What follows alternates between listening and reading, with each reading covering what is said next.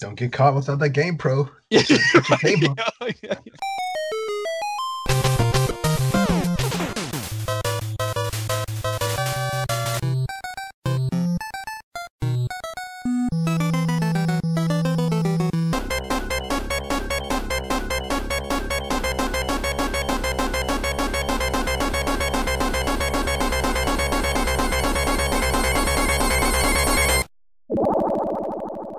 This is the Imperial School of Honor podcast. I am Josh Folan. And I'm Jay Baxter. And we're going to be bullshitting about the formative years of console gaming as we revisit the periodicals that covered it again. Maggot coming at you in the next stage of I S O H return from COVID rollouts. We're reading GamePro issue two this time. And you can find the issue on archive dot org. If you want to look at the shit we're looking at, I'll drop the link to that in the show notes as I always do. Please rate and review the podcast. We'll read it on the pod if it's interesting or funny. And what are we jamming on now? Jay, what are you jamming on now? Not a whole lot these days. Actually, working working is just killing me, man. But, yeah. you know, at the end of a long day, I got to jump on N B A two K twenty, you know, my Seattle Surge. Got to at least get a game in, you know, dominate a team. I do some Tetris ninety-nine. I don't know if you played that on the Switch. It's I have played. Nice. It's been a while. When when when they when that first became a thing, I was playing uh periodically. It's fucking hard, man. I get pissed off. I get really pissed off. I've never won it. I've I've only gotten like top ten a few times. Oh yeah, God, yeah. The high, maybe seventh. Like the idea of yeah. I, I never, it never even like I don't even play to win when I was playing it. Like it was out of the question. yeah. it, it drove me nuts at first because I was like, why can't I just play normal? Like I don't want to battle people. Don't don't right. rush me, you know. Yeah. but yeah. but I've gotten kind of used to it. Uh, and then uh, definitely. Marvel Ultimate Alliance three, man. I started up, so I bought the D L C, and I started unlocking all these new characters. And so I also found out there's like a Shield Depot within it where you can purchase different alternate costumes and skins. So like, it just got me reinvigorated about playing that game again. So I'm trying to like level up all the characters now and unlock saying, them. Are you saying real dollars to buy those things? No, no, no. Well, I, I pay. No, no, no, no, no, no, no, no. I'm talking about like in-game currency that okay. you get from like doing these challenges. Yeah, no. yes, because that is the extreme uh, end of that thing I bitched about last time. no, exactly. uh, no, but that's yeah, that's what I'm jamming on. That's very. What about you, Josh? That's very static of you, Jay. You made no, no, no, no change whatsoever. from Dude, telling you, man. I, I, well, I, actually, you know what? You know what? Update to that. Because I wrote that before this happened yesterday. um, Minecraft Dungeons just was released on Tuesday. And my daughter was super excited to play it. And so my brother, Jesse, you know, he's huge into Minecraft, big time guy, Minecraft for years. And so he actually plays on a P C. We played it on our Xbox. We were able to do crossplay last night. And it's really fun. It's like a whole Minecraft world with this Minecraft story, Minecraft characters, everything. But it's like dungeons. So you gotta like get spells and weapons and level up, but you're playing together. And so it was a, a blast. Like we might actually try to carve some time out to get them in today. I've never fucked with Minecraft, man. It looks like there, it's got uh, a lot of things that would, I mean, I, you know, I enjoy the build, like, you know, Civ and, and games like that where you're building something. I enjoy that.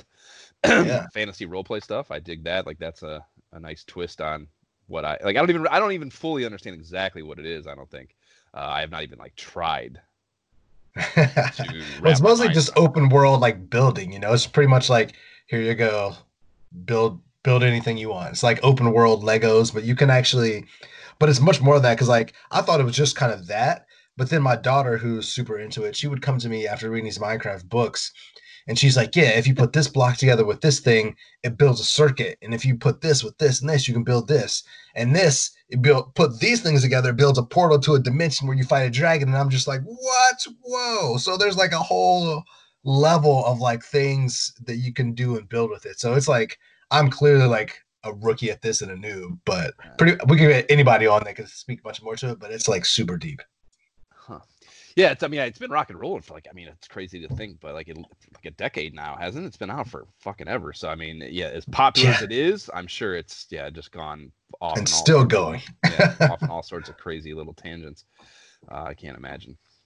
Yeah, that, yeah. I mean, that's part of the thing. It's like, uh, you know, uh, watching a new show. Like, for me to watch, start watching a new television series, like, dude, I got to hear from so many people that it's just, it cannot be passed up, because once you start that, you, you, you're, you're done. You're, you know, it takes you out of the fucking game for a while.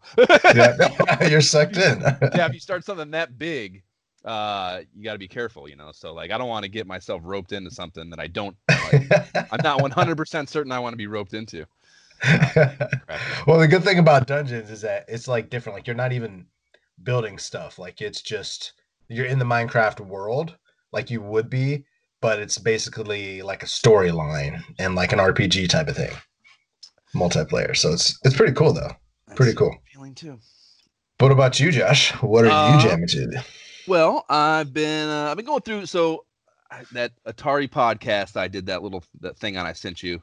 Uh, oh yeah, it's part of, yeah. It's part of this network of, of like, they're called like pre-crash. It's like a pre-crash gaming, retro gaming network. That uh, you know, there's Ferg does the Atari podcast. There's a group of guys that does this one called the Intellivisionaries. That's about logically the Intellivision.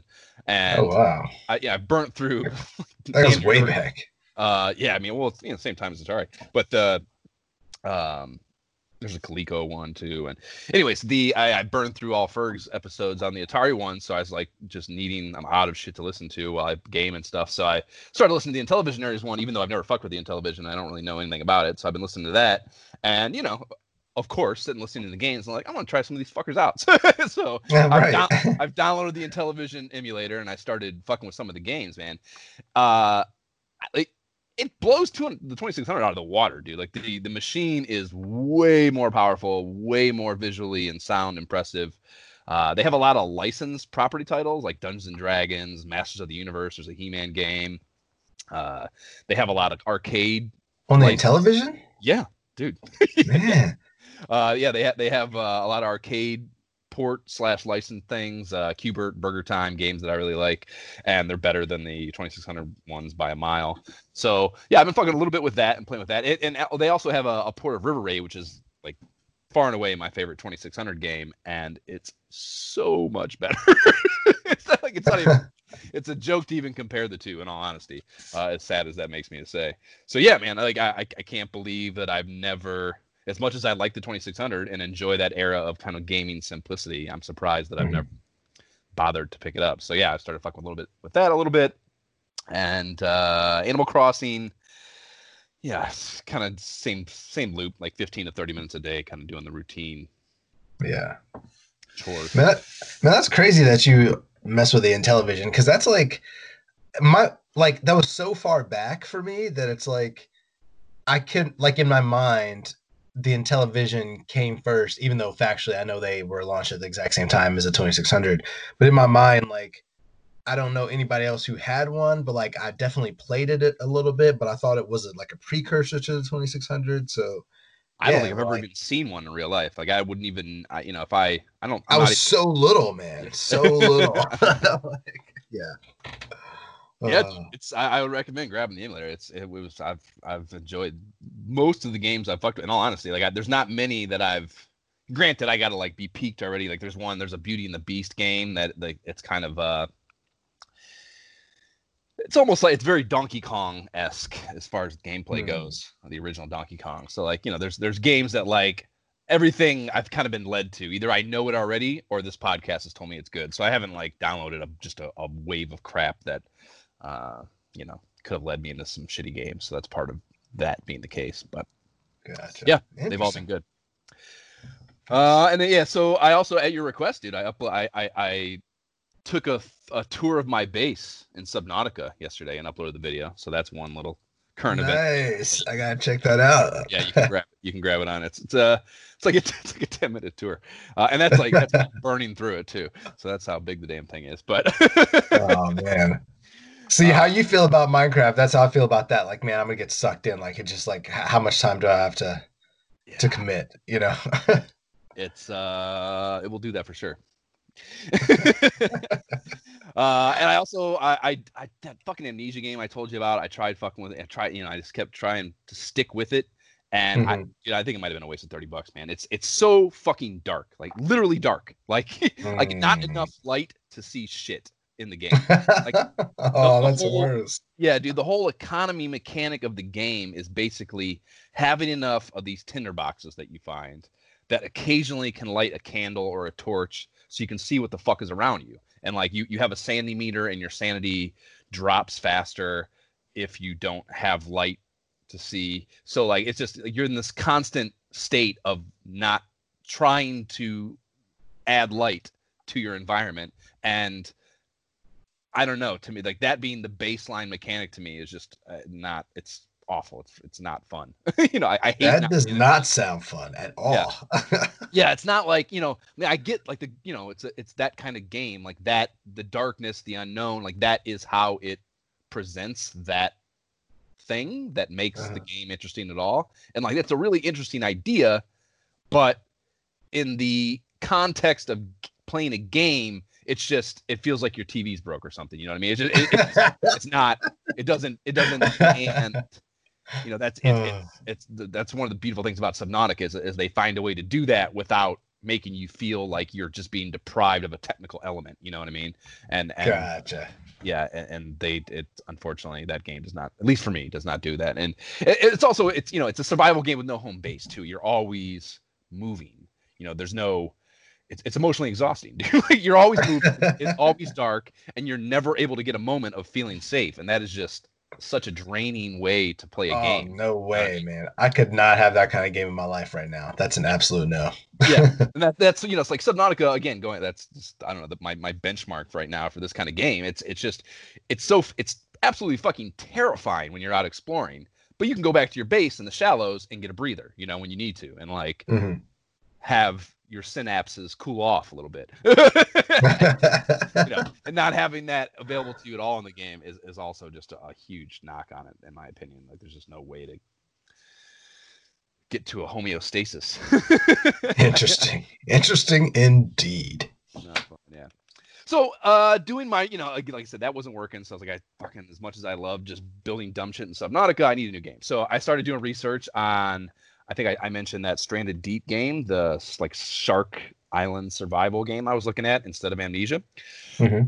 Looking that up, I kept seeing comparisons to this other game called The Forest. Like, I actually thought it was the same developers, is kind of how it was coming across to me. It looked like the same game, just in a different mm-hmm. environment, you know, in, in a wooded forest environment. And I kept seeing that, and then I ended up seeing, when I went, look, went to look up Stranded Deep, this was there, and it was on sale for forty percent off. So it was twelve bucks. I was like, sold. Well, yeah. So, you got me. Yeah, exactly. So I downloaded that and started fucking with that, dude. I've probably logged like fifty plus hours this week, and it's pretty fucking good.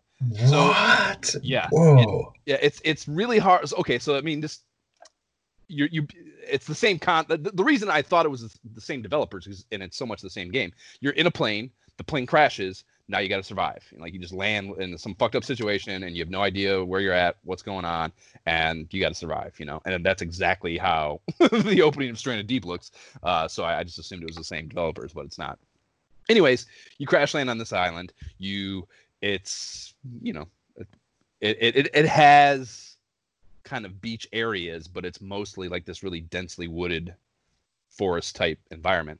And mm. you quickly find out that there's cannibals on the island.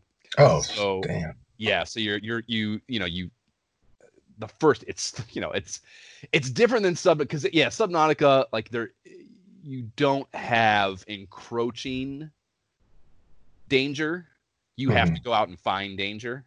So again, kind of like I was talking about Amnesia, like you're dropped into this and like, you know, you're, if you land on an island, you're like, I need to make fire and eat. That's the first thing you, do, you need to do. So like, so like, you're like, the first couple nights are super fucked up because you, you're, you're trying to, you don't know, you know, one, you're learning the mechanics of the game, and it's honestly a little clunkier than Subnautica. So some of that stuff is just, again, kind of technical stuff that you're trying to figure out. But it's also, mm-hmm. yeah, it's environmentally, you're trying to, you got to make fire, you got to eat. What can I eat? How do I find, how do I catch something to eat? So like, you're trying to do these things before it even gets dark, and like, gets dark for the first time. You're like, where the fuck am I going to go? I don't even know. I have no idea where to go. And uh, I don't even know if I had seen, well, no, check that. Because in the open, the very opening sequence, you are shown the cannibals taking the kid, your kid. Like you, you crash land with your kid, and uh. take your kids. So you know there's there's some sort of fucking someone uh, out there, you know. So you immediately have that problem too. And you know, so I, I like ran up and like found this like edge of a cliff. So I kind of like backed myself into a corner and like tried to build a little camp right there. And you know, the first night you got fire, the things are coming to fuck with you, and you know, it's just immediately the first few nights it's super hard to get a foothold and have any level of like comfort because you, you know, they're you're a problem. You're immediately a problem, and you're a food source to these people. So like, man, they're, they're trying to come take you, you know? So yeah, so the, that's like the, the, the baseline beginning of it, but it has very much, most of these games I'm gathering, not that I played a ton of them now, uh, but these current gen survival games have usually this building element where you're trying to build some sort of base, you know? It's like, once you get going and you're actually, you find the place, you feel safe, and you you know, start trying to build, it has like a very fun and addicting building mechanic to it, where you're trying to, there's there's a, a wide array of things. Like you crash land with this, it's a survival guide. Like your kid actually, I don't know, you must have been going somewhere, or the kid's into camping, I don't know, but he had like, the kid had a survival guide basically. So you have that, and that is your, it's kind of the, almost like that P D A thing I've described for Subnautica, where you kind of ah, you, you gotcha. use that as your guide to build things, and then you can learn how to build new things on top of that uh, throughout exploration and trial and error, you know. So the way you accumulate that knowledge and utilize it is very addicting and very fun. So yeah, I mean, I've I've gotten to the point like, and there's there's all these caves on the island, and without getting too much into spoiler territory, you get like your your kind of goal is to get a foothold and find a way to create a defensively fortified area that you can work from to go out and explore these caves and the rest of the island, and you know, find your kid, of course. So it's uh yeah, it's dude, it's good. It has it also it's not to the level of Subnautica by any length, but there is, you know, you're you're on an island, so you can build boats, and you can you can there's like a mild seafaring aspect to it, and I don't have the tools for it yet, but there's items that suggest you can do underwater exploration as well. So, you know, like even playing fifty hours, like there's whole like t- aspects of the game I haven't even gotten into yet. So pretty oh impressive. Oh my gosh, man. Wow. Uh, so that's, that's the pitch for it. It is a little like the, like I, I mentioned, the mechanics are a little clunky, and you know, it's not, it's, it's almost, it makes me sad almost that Subnautica is the first one of these games that I got into, because it, it, I think it's just, it's perfect. And I, I'm never going to be able to find something quite as good. I'm, I'm afraid, mm. uh, at least, you know, from what this is another P S four game. It is. Yeah, well, it's uh, P S four. Actually, you know what? Because I was talking to Jab, I thought it would be, because Stranded Deep is on Xbox. So uh, he has an Xbox, and we were talking about which one of these fuckers to download. And when I ended up getting right. this one, I was pitching it to him hard, and he's like, "Okay, I'm gonna go get it." And they don't—they're not selling it on Xbox. Actually, it's only on uh, P S four. So, hmm. um, or it's also on P C, but not on Xbox. So, yeah. It's, so yeah, but it's not like it's not because it loses a little of the. Like, I'm already to a point where I'm pretty, I don't necessarily, I don't feel scared, you know? I, I, I get annoyed, and I still get overwhelmed at times by the enemy, but I don't, like, I'm never, I'm not really scared, because, you you know, right. there's just, like, you, you don't have the same level of unknown. You're on a, you know, it's not an alien planet. You're not in the deep ocean.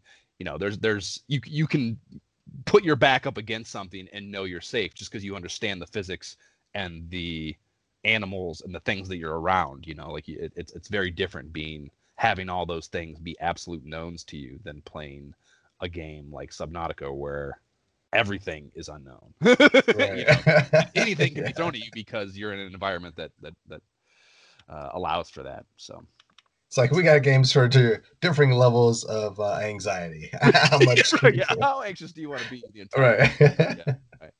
So the nice. only thing else I would say about it, there's a, there's a really fun thing in the game that is not spoiler because it's early. You find it very early on, but this is kind of like this is actually what I sold Jab on on trying to download it on. So you you find a Walkman early on, and it dude it's like a Walkman, yeah, wow. an eighties tape walk cassette tape Walkman, and it's not. You also find various cassette tapes, and they have these really cliche eighties sounding music, like some rock, kind of like hip hop and like poppy stuff. It's like a bunch of different cassette tapes you can find with different different songs on them.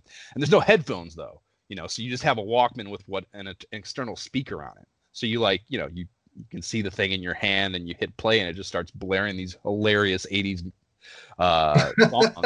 And it's so so what what that amounts to is like you're running around foraging for supplies on this island and like being attacked by cannibals and stuff, but you have these hilarious eighties soundtracks playing. So it's it's just it's just this incredibly fun role play element that I love that they build in there, and it just makes me so happy.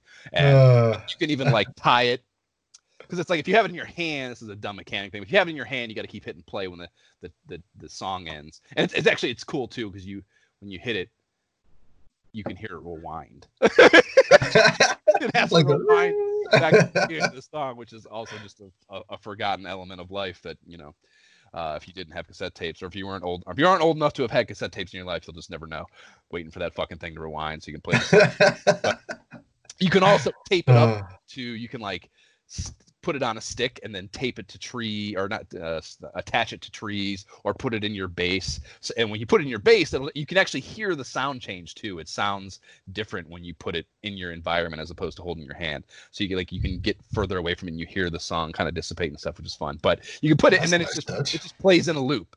It, it still has to do the rewind thing, which is hilarious, but it'll just play in a loop. So you can basically just in your, like, you know, once I have my, I have my bass pretty well built now, I just put that fucker down and now I just have like a stereo playing in my crazy ass treehouse.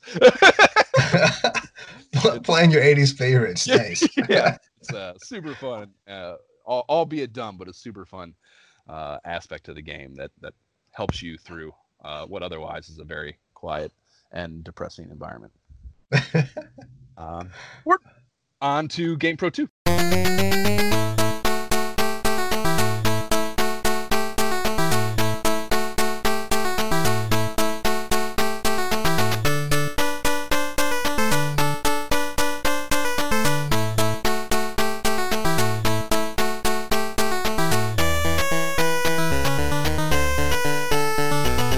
That was the N E S Hoops in-game theme song. And by the way, because I thought this was so catchy, I decided to check the game out.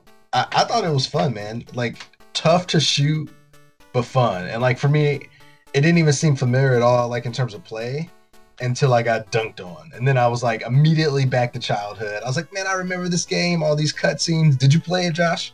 It's like a, like a, like a street ball situation, right? Yeah, it's like a half court, like, right, yeah, I, played, yeah, yeah, yeah. I guess there's two on two, but I play like one on one. But like, right. It didn't seem, it's weird to me that it doesn't seem familiar, like, like the play to me at all. Only like those dunk scenes. Like, I remember all of those. So I know I've played it like a bunch, but it still just doesn't, doesn't jog my memory.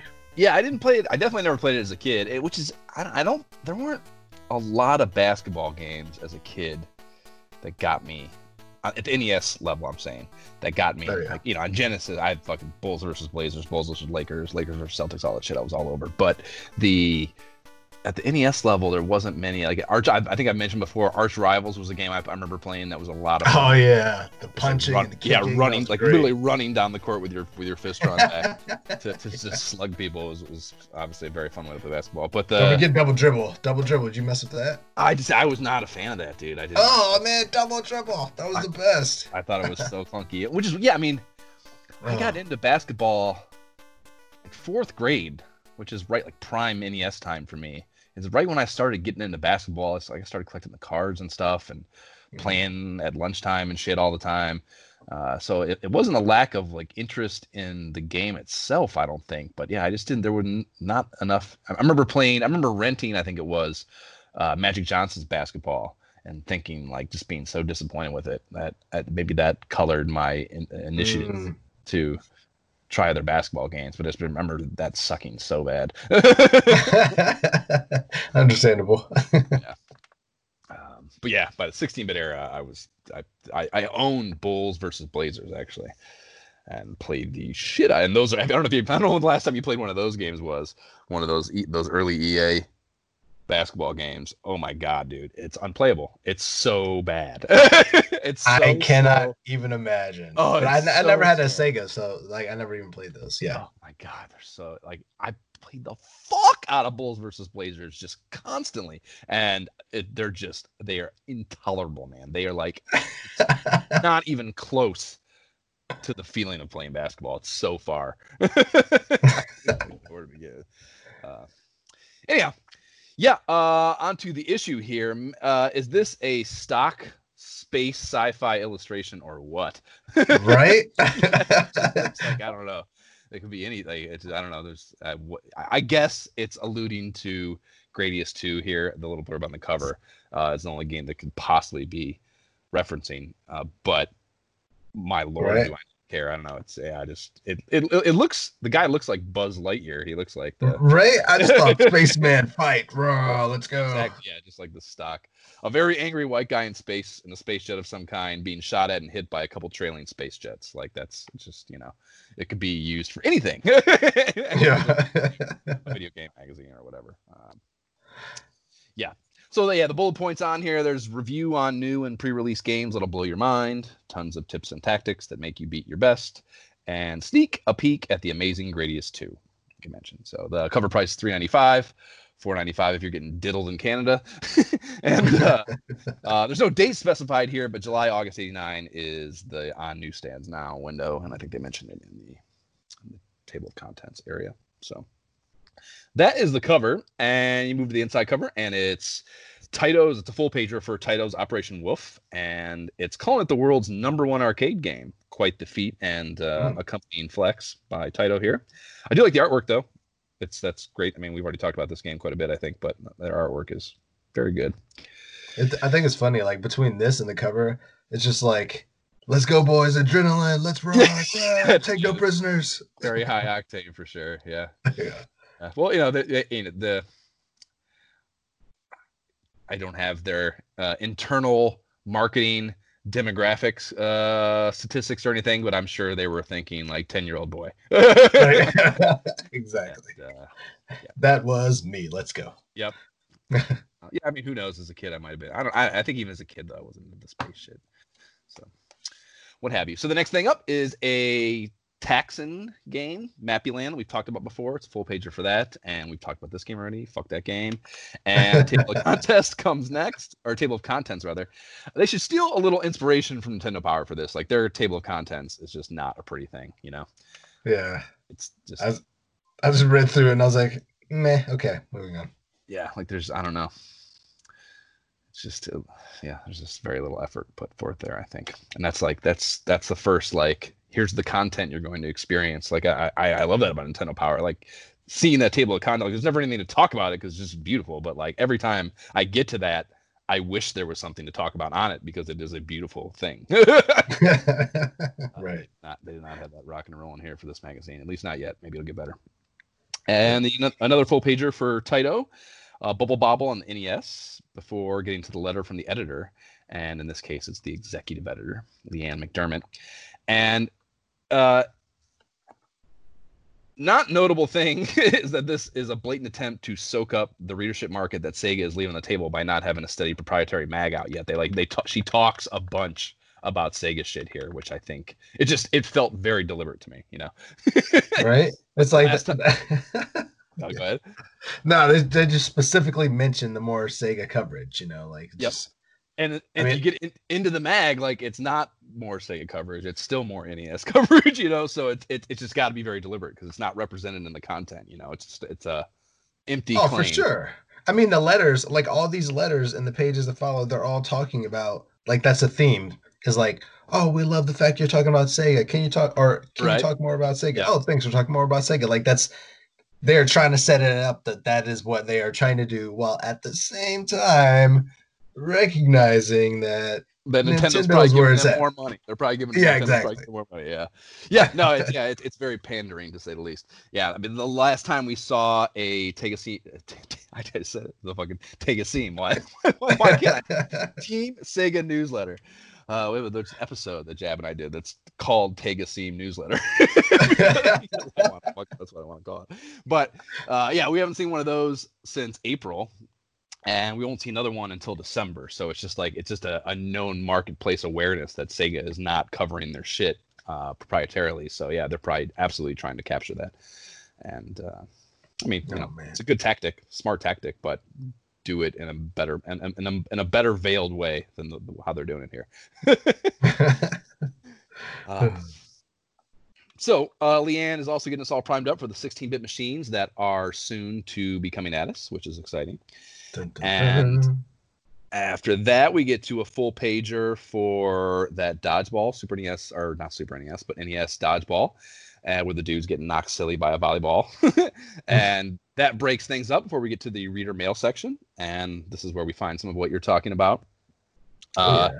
The most well-written and level-headed letter I may have ever seen in one of these magazines kicks things off from Richard Gonzalez and fucking Comp- fucking Compton of all places. Maybe this is Easy E's pen name. Last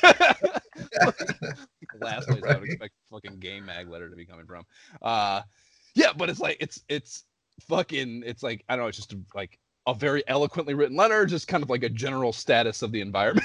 Like State of the Union letter for this dude in Compton. I just thought it was a very interesting uh, choice to kick it off with.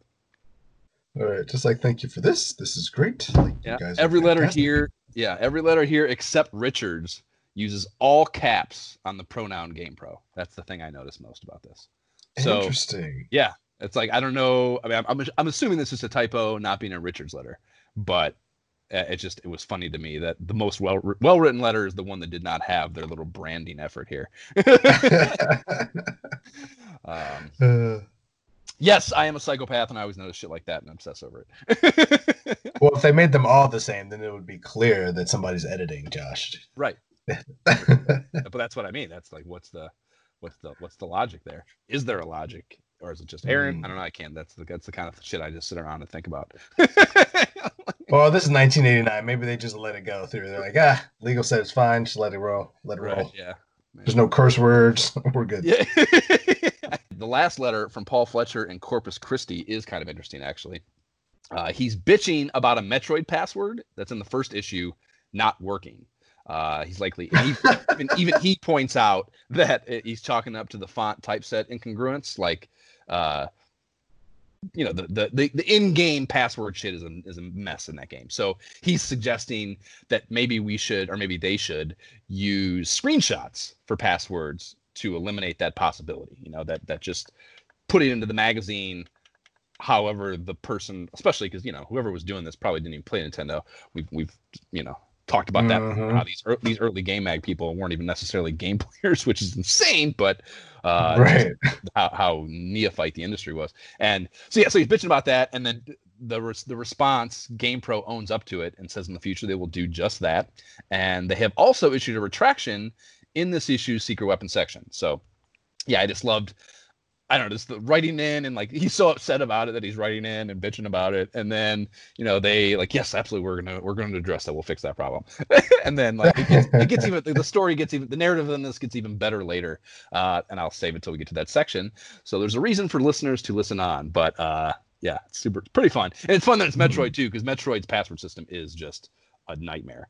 Uh, I know. I think you said you never really fucked with it much as a kid, but dude, oh, it's so bad. It's like capital and lowercase letters, and you know every possible uh, exclamation mark and a bunch of wacky ass symbols and stuff. Just not the kind of thing that you want to try to parse with like five pixels per character. Oh, no, it's man. Just not a good, not a good system at all. Um, so, not surprised yeah. that someone would have difficulty with it. No, thank you. Another reason for me to not pick up Metroid. Well, you don't need to worry about it now, Jay. That's kind of the beauty of, of doing it now instead of back then, because you can just safe state your way and not have to ever deal with passwords. True, true, true. Yeah.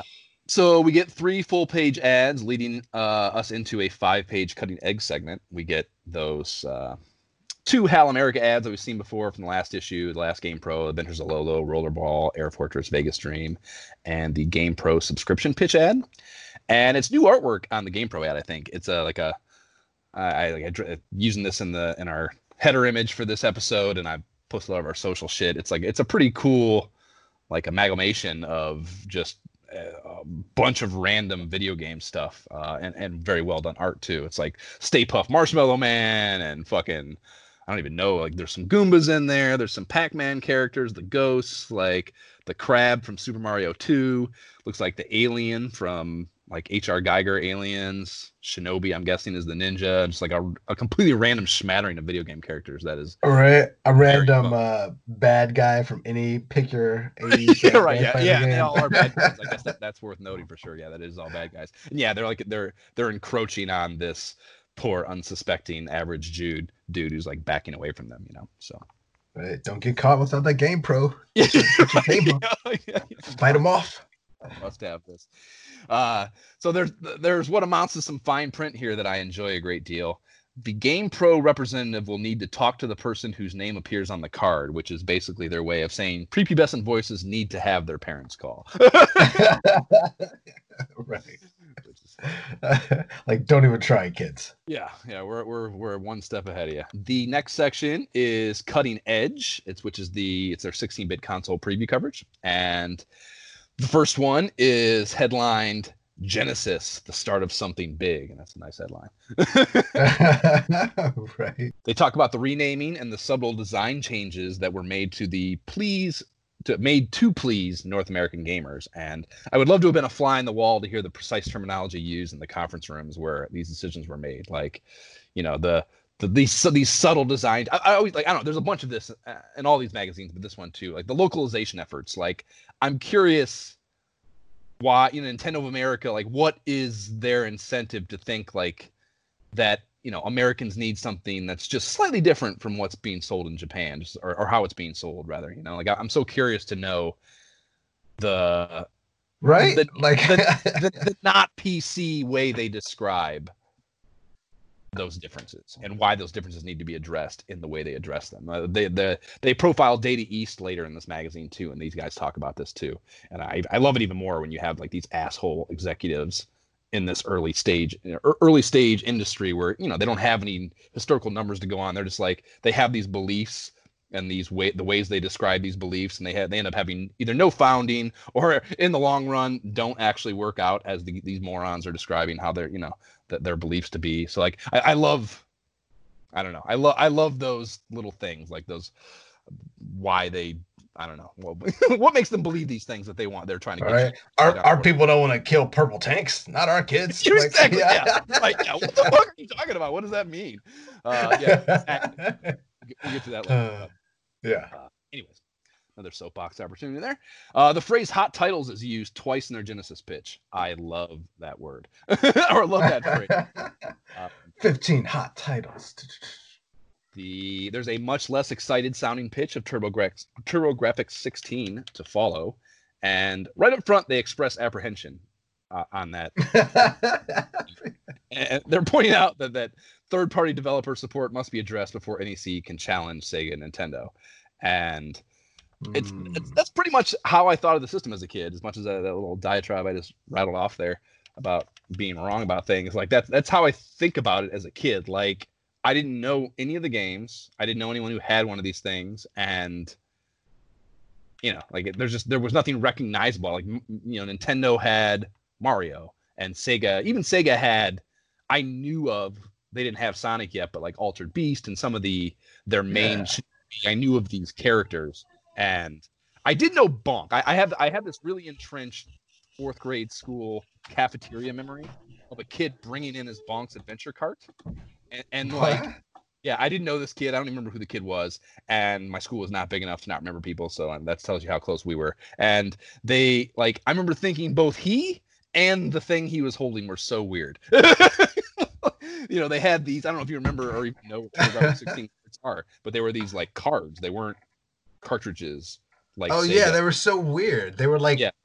It was like this unicorn system. Yeah. Right. Like, what is this? Yeah. Like, oh yeah. The cards looked like, almost not quite credit cards, but like that almost that thin and, and small, you know, so just it was little things. Uh, yeah. Very, very, very weird. So that was, uh, yeah, I mean, I just, that system was so bizarre to me. It was obscure. It was like, I, I felt the same way. It was like, you heard, you read about it in a magazine, you heard about it, you saw it or something, but like, you didn't have a friend who had one most likely, you know, it was just like, I didn't I don't even know what games are out there. Like, yeah, that was pretty much it. Yeah, I didn't. I mean, Nintendo Power was the only gaming magazine I had any exposure to as a kid. So, like, I didn't even have like, like GamePro was new at this time, even so. Like, I didn't even have you know, they didn't even exist. Like, that thing didn't even exist to me on some page somewhere, you know, like, it, it, like I just didn't even, like, I remember him, like, what are you talking about? What is that? I have no idea what you're talking about. But you know what's funny though, like, looking at this section, like, if this was nineteen eighty-nine, I'm nine years old, there's no way I was reading this magazine at this time. But somehow, whether it was now or like a year later, I knew that, like, for example, like the next page, they talk about Super Famicom coming out. I remember being super excited about that because it was like, oh my gosh, the new version of the Japanese Nintendo was coming out and there's new Mario. Like, I was aware that that was happening. And so I was like geeking out anytime there was like a mention of it or like a picture of it or anything. So like, I, I know I was too young for this, but at the same time, I was somehow very much aware that this was happening. Aware of it. Yeah. I mean, the, yeah, the, the, the, I knew of the Super, you know, the Super Famicom was, again, just uh, the only thing I had exposure to was Nintendo stuff because that was the only magazine I had. So, yeah, right. I remember seeing, yeah, I was definitely, that was when I had my subscription, was that when, when that stuff was, it had come out in Japan and, like, they were talking about it. There were, you know, rumors about it coming to the to the U S and stuff. So, yeah, I had some vague awareness of, of new systems coming. And then the Sega Genesis hit so much before that happening, too, that, like, I knew of the Sega Genesis. And I eventually got one, too, so obviously I knew about it. But the... Uh, yeah, it was, it was, I was not, I was definitely not, uh, if, if it wasn't Nintendo Power, I didn't know about it, basically. Like, I didn't know anything else happening, you know? Like, the, I mean, right. The reason I got a Sega Genesis which was because a friend of mine got one, and I don't, I have no idea how he would, how he got wind of it. I'm sure maybe he had fucking this magazine. I don't, I don't know, but uh, I, yeah, the only reason I got it was because, uh, like, one of my best friends had one, and, like, I, I played it, and I was like, this is cool. Please get me one. Like, yeah. I, I, did, I was not like brought, it was not brought to my attention by the media. You know what I mean? Yeah. Just makes sense. Very different than anything. So they mention how it's the, the still on the TurboGrafx sixteen here. They mention how its optional C D ROM player boosts computer memory power substantially. A highly technical explanation of the inner workings of a video game system. Like, whoa. You know, yeah. I love, I love, I just love how, I don't know, whenever they talk, again, just people who are not versed in this shit talking about really any computer related anything. I, I love that. Like, the, it's like a grandmother talking. It, it, it, it's like, yeah, it, it's how your grandmother references a computer's computing capacity. You know what I mean? Like, your, your grandmother saying the word memory, like, that's exactly the context and, and, and, and tone of their explanation here. They could say anything, really. You know what yeah. I mean? Like, I'm nine. You know? Yeah, right, right, right. But I, it's like I think, but I'm you know reading this as an adult now. Like, I can tell as an adult that this adult doesn't know. Like, yeah, as a kid, it just flies by as a kid. But like I'm re- reading it now, like this person didn't know anything about it either. We know you're just an editor. We got it. We we understand. The next section touches on handheld gaming to be uh, and is flat out fucking insane, in my opinion. They, they are contrasting the Game Boy and Konami's handheld L C D game line, which right? I was so confused about that. I was so upset by it. They right? Yeah. Like, so these yeah these Konami handhelds were the same. They're basically the same exact thing as the Tiger handhelds. They're these you know these L C D things, uh, different. It's the same thing with different plastic casings, basically. Like the only one I remember seeing as a kid was the Ninja Turtle one. So they you know it, it says they're the number they did good numbers here, and you know I these probably Konami and they were all these games, Double Dribble, Gradius, Contra, that sold well on the N E S, so they probably did all right. But I didn't see a lot of these things as a kid. There were much Tiger handhelds were much more prominent to me when I was little. Oh yeah, but they sure. talk about these things. If you know either one of them, doesn't matter which one. The idea of comparing one of those to the Game Boy is hysterical. It's ludicrous. It's yeah. ludicrous. Yeah. Like this, the, like they, those are what we had before our parents blessed us with the Game Boy. Then it was like bye bye. Yeah, all those well, other ones. I, I might have. I still, I think I remember still buying a few of them after I had my Game Boy. They were a different thing. Really? Oh man, I was done with them. I was like, once the Game Boy was there, I was like, nope, I'm done. Give me Game Boy games. Yeah. I mean, I you know, like I, the first one I ever had was the Double Dragon one, and I, I, I think I had that before the Game Boy. Maybe I didn't get any more. I think I might have just had the game, the Double Dragon and Pinball. Maybe I didn't get any more after that, and that probably would have put me put them before Game Boy. But yeah, I, I don't know. The, the point is, like, I didn't even think of them. Like, they're not even the same subject to me. You know what I mean? Like they're yeah, not they're not, not even in the same wheelhouse. They have nothing to do with each other. One is a dumb toy. Another is a video game system. You know what I mean? Like, yeah, they, uh, yeah, just the idea of comparing them is hysterical. They they they go like the the Konami official that they have interviewed here. It's beyond delusional. He, he goes, we work hard to make sure each game is strong. We don't expel, expect to sell a game on its name alone, but that's exactly what they're doing. They're basically making this scrap product, and they're putting Double Dribble, Gradius, and Contra on it, you know, and then Ninja Turtles too eventually. Like, these are all... like, that's exactly They are all doing. the exact same thing, yes, yeah. with different yeah. skins, exactly. Yeah. Yeah, and then he goes on, and Nintendo's huge price difference is, ca- is caused by Game Boy's ability to play a number of games. Like, yeah, that, and it's an actual game system capable of fun gameplay. You know, like, it's fucking... Uh. it's, it's, it's absurd. Like, it is absolutely... It's funny, but thank you for the material. yeah, yeah, exactly, yeah.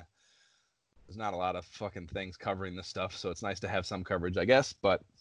Right. That story's fucking out there.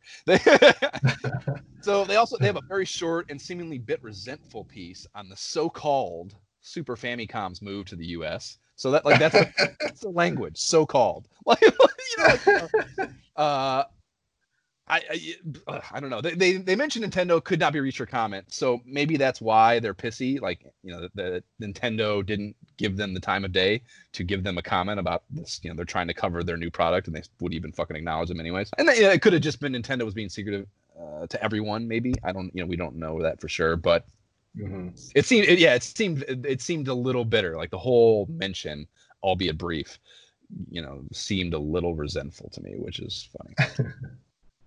Uh, well, I mean, especially if they were, you never know, they might have been promised like some special update and it never came. So they could have just been like, ah, we devoted space. So now we got to reconfigure our magazines. Fill it with nonsense. And that's why they use the phrase so-called.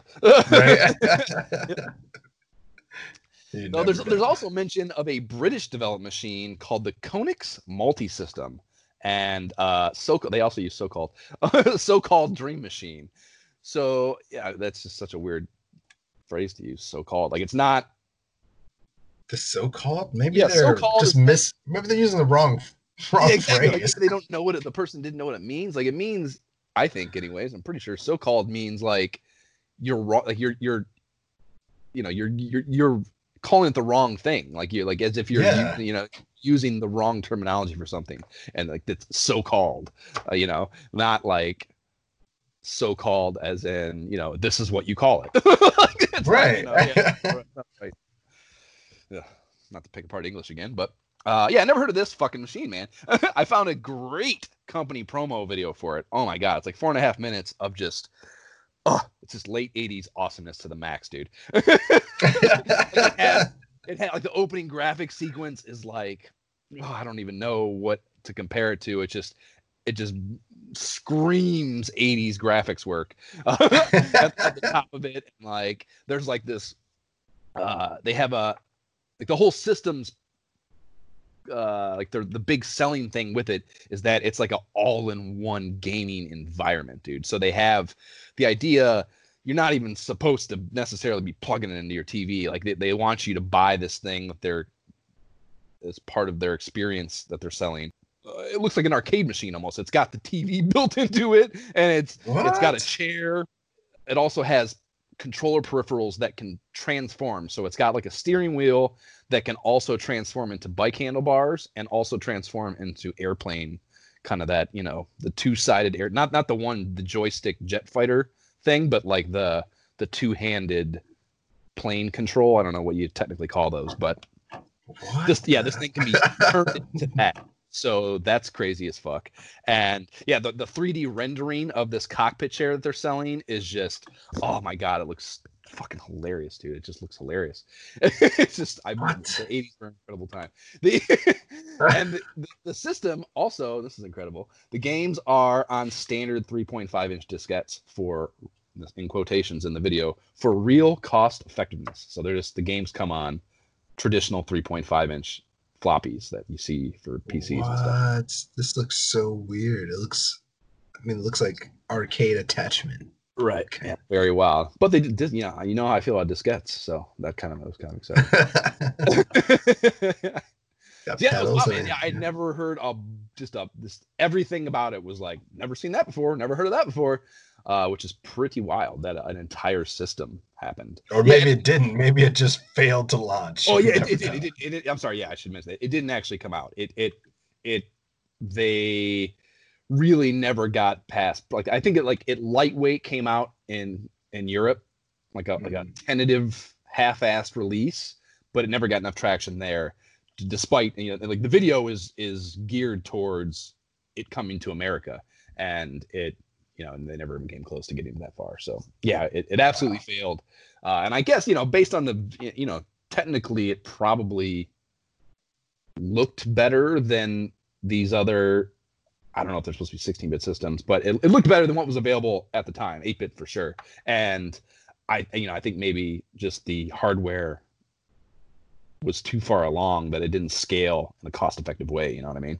I think mm. it's a lot of what their problem ended up being, based on the research that I did about it. So, the last thing in this cutting-edge section here is the L J N Rollin' Rocker N E S controller peripheral, and I've talked about that on here before too. But it's the thing you stand on, and you also still need a controller plugged into the side of to do the buttons for.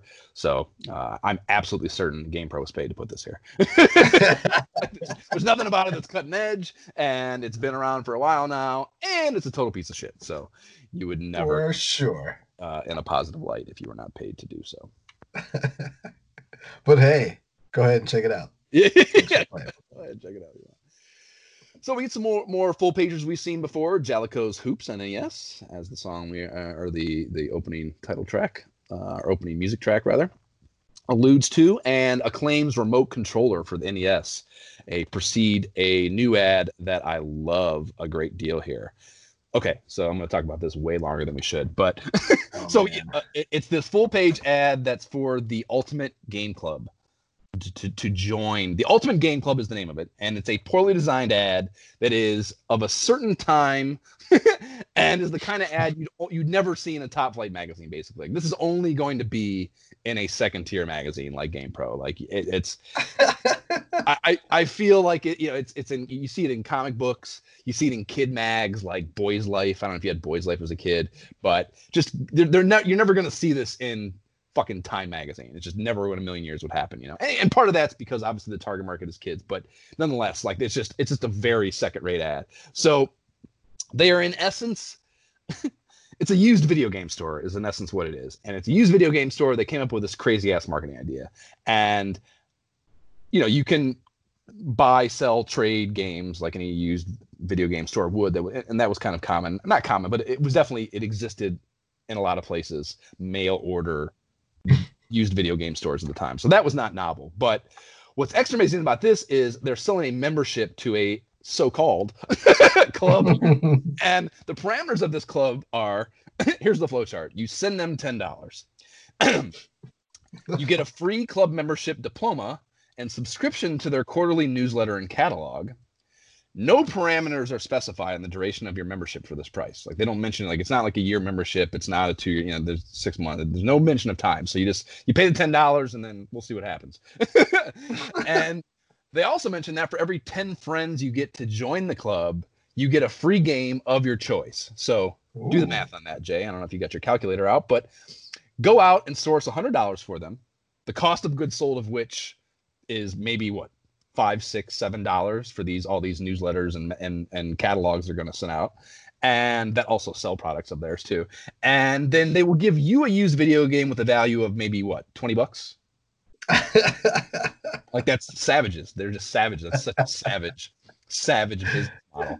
Uh, and that's it, dude. That's, those are all the perks. Like they're, they they say there's some, there's discounts plus monthly specials, but you know, fuck off. Like you're just that's just a coupons that you would have anyways, you know what I mean? It's like, oh, it's insane. Man. It's a fucking insane, insane thing to sell to human beings. And I just can't believe that's possible. Like, I can't believe there wasn't some sort of law or rule against something like this. You know what I mean? Like, this is great. Like, I, I, I just no words. Yeah. The bottom of the ad references a next page that does not exist. to add to their credibility. So it's like there's like a little arrow and it says like, look on the next page, and the next page is not anything to do with this ad, and there is no other part of this ad anywhere in the magazine. So yeah, I was very confused at that. Yeah. They're not even fucking really editing their own advertisements at all. And the one thing that isn't scathing that I'll say about this is they picture one of those How to Win a Nintendo Game books by Jeff Robin. And mm-hmm. I fucking love these. I had these. That was a solid I, book, man. Solid yeah. books back then. Yeah, I used to score these from the Scholastic Book Club events at school. Yes, remember man. Those? Yes. Yes. Love those. My daughter has those now, and it's like brought me back. It's Did nuts. They still do them? Did they, they they can't possibly still get those little flimsy newspaper things, can they? I think they still do. Really? They they still do. Yeah, man. I, yeah, I'm that's telling you. That's what I'm saying. It brought me right back. I was like, whoa, look yeah, at this. Yeah, that's actually a question. Like, I went to my daughter's. I like I went with her to one of them just because, you know. So they do them after so school. Yeah, right after school. It's like in the library, you go in and like all the books that you want, or like, you know, you know your section. Like there's the the Minecraft section, you got the, like the Wizards of Warrior section, you got like the, you know, the different grades section, you got like the puzzles and all that. Like I totally remember that. Like so many, like I, I still remember this awesome, like it's still in the packaging to this day at my mom's house, this red freaking Lamborghini picture that oh, I was yes, so excited yes. to get. Oh my god, yes, yes, yes. yes. You know what I'm talking about. I sat it on the shelf all my life. I never took out of the package. I just sat it on my shelf all my life. Still at my mom's house.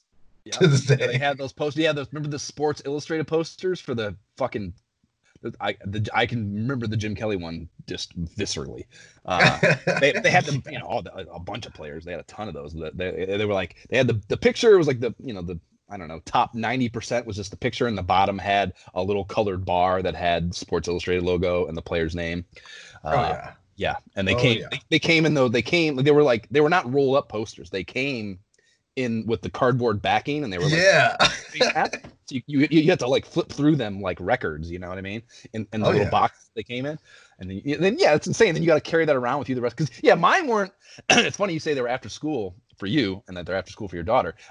I remember them being at lunchtime. Like I would have to, they would give us the flyer in advance. You take that home. And I remember right. having to like beg for money to take with me to school, because at lunchtime or something, we would go in and without parental supervision and spend the money, uh, which if you think about it, was probably very calculated.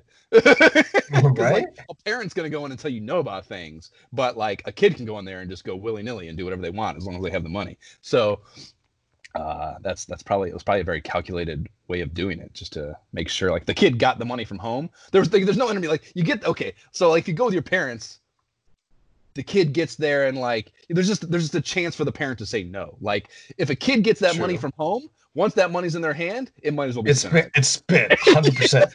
There's no change being left. They're gonna buy up every little penny. No yep. chance that it doesn't get spent. So it's just a very smart way of doing business for that for that kind of thing. But you know, now that you say that, like I know because I went with my daughter. Hers was after school, but like I think at my school, like my elementary school, I'm pretty sure mine was at lunchtime too.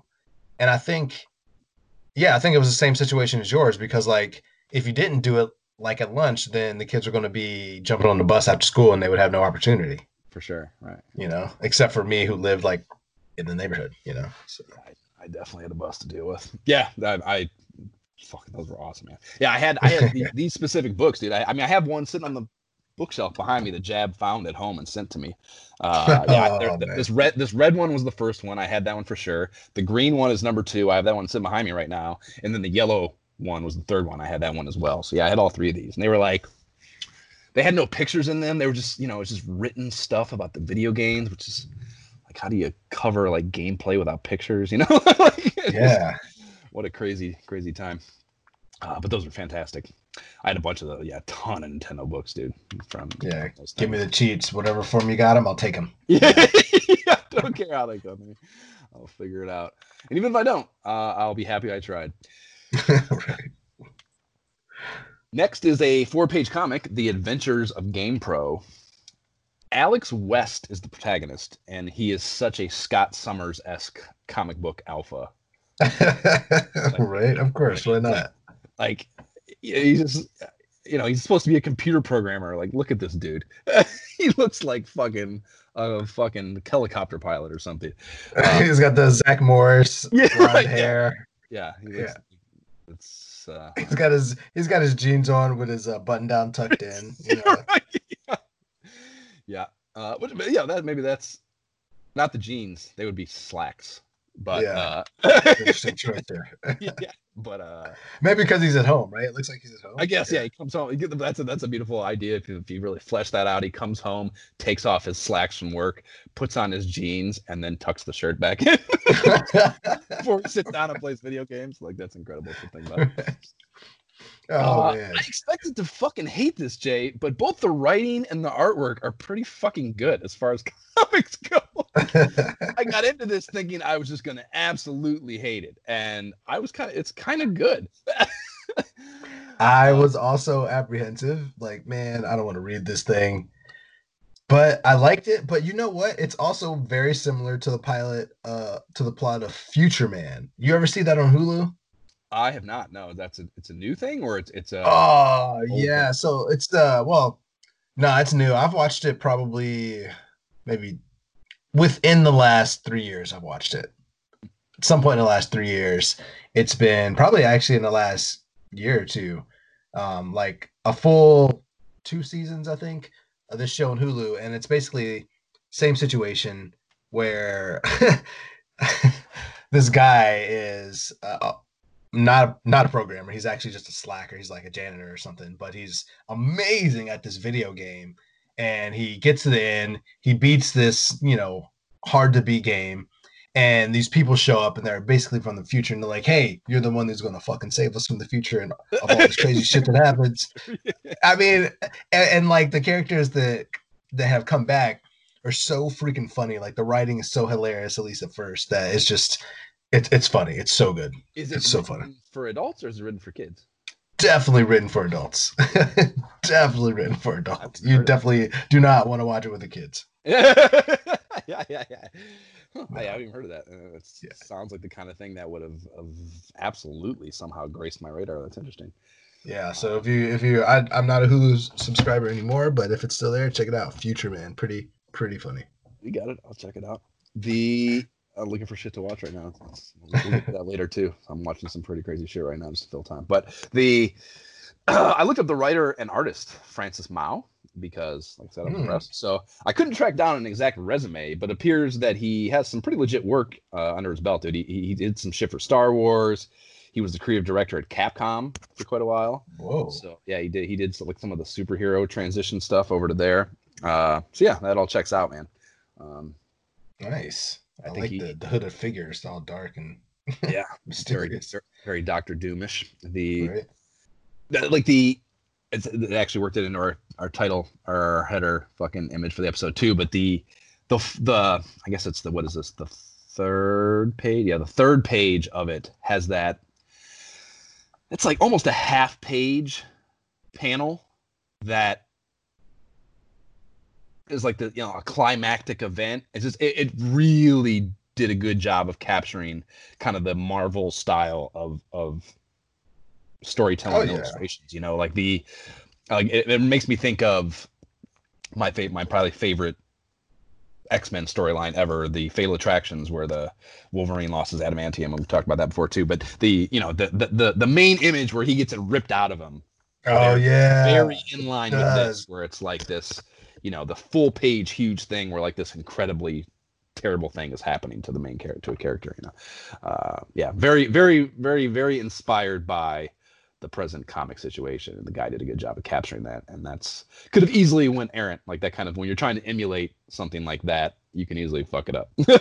So the guy it's, did a, it's a very, very solid comic from that perspective, for sure. Yeah. Like it's definitely not your Howard and Nestor. Like, right, exactly. Yeah, it's, it does not look. Yeah, it looks. Yeah, I, I mean, I the reason I started looking it up was because I assumed this guy had worked for one of the major comic comic book shops. You know what I mean?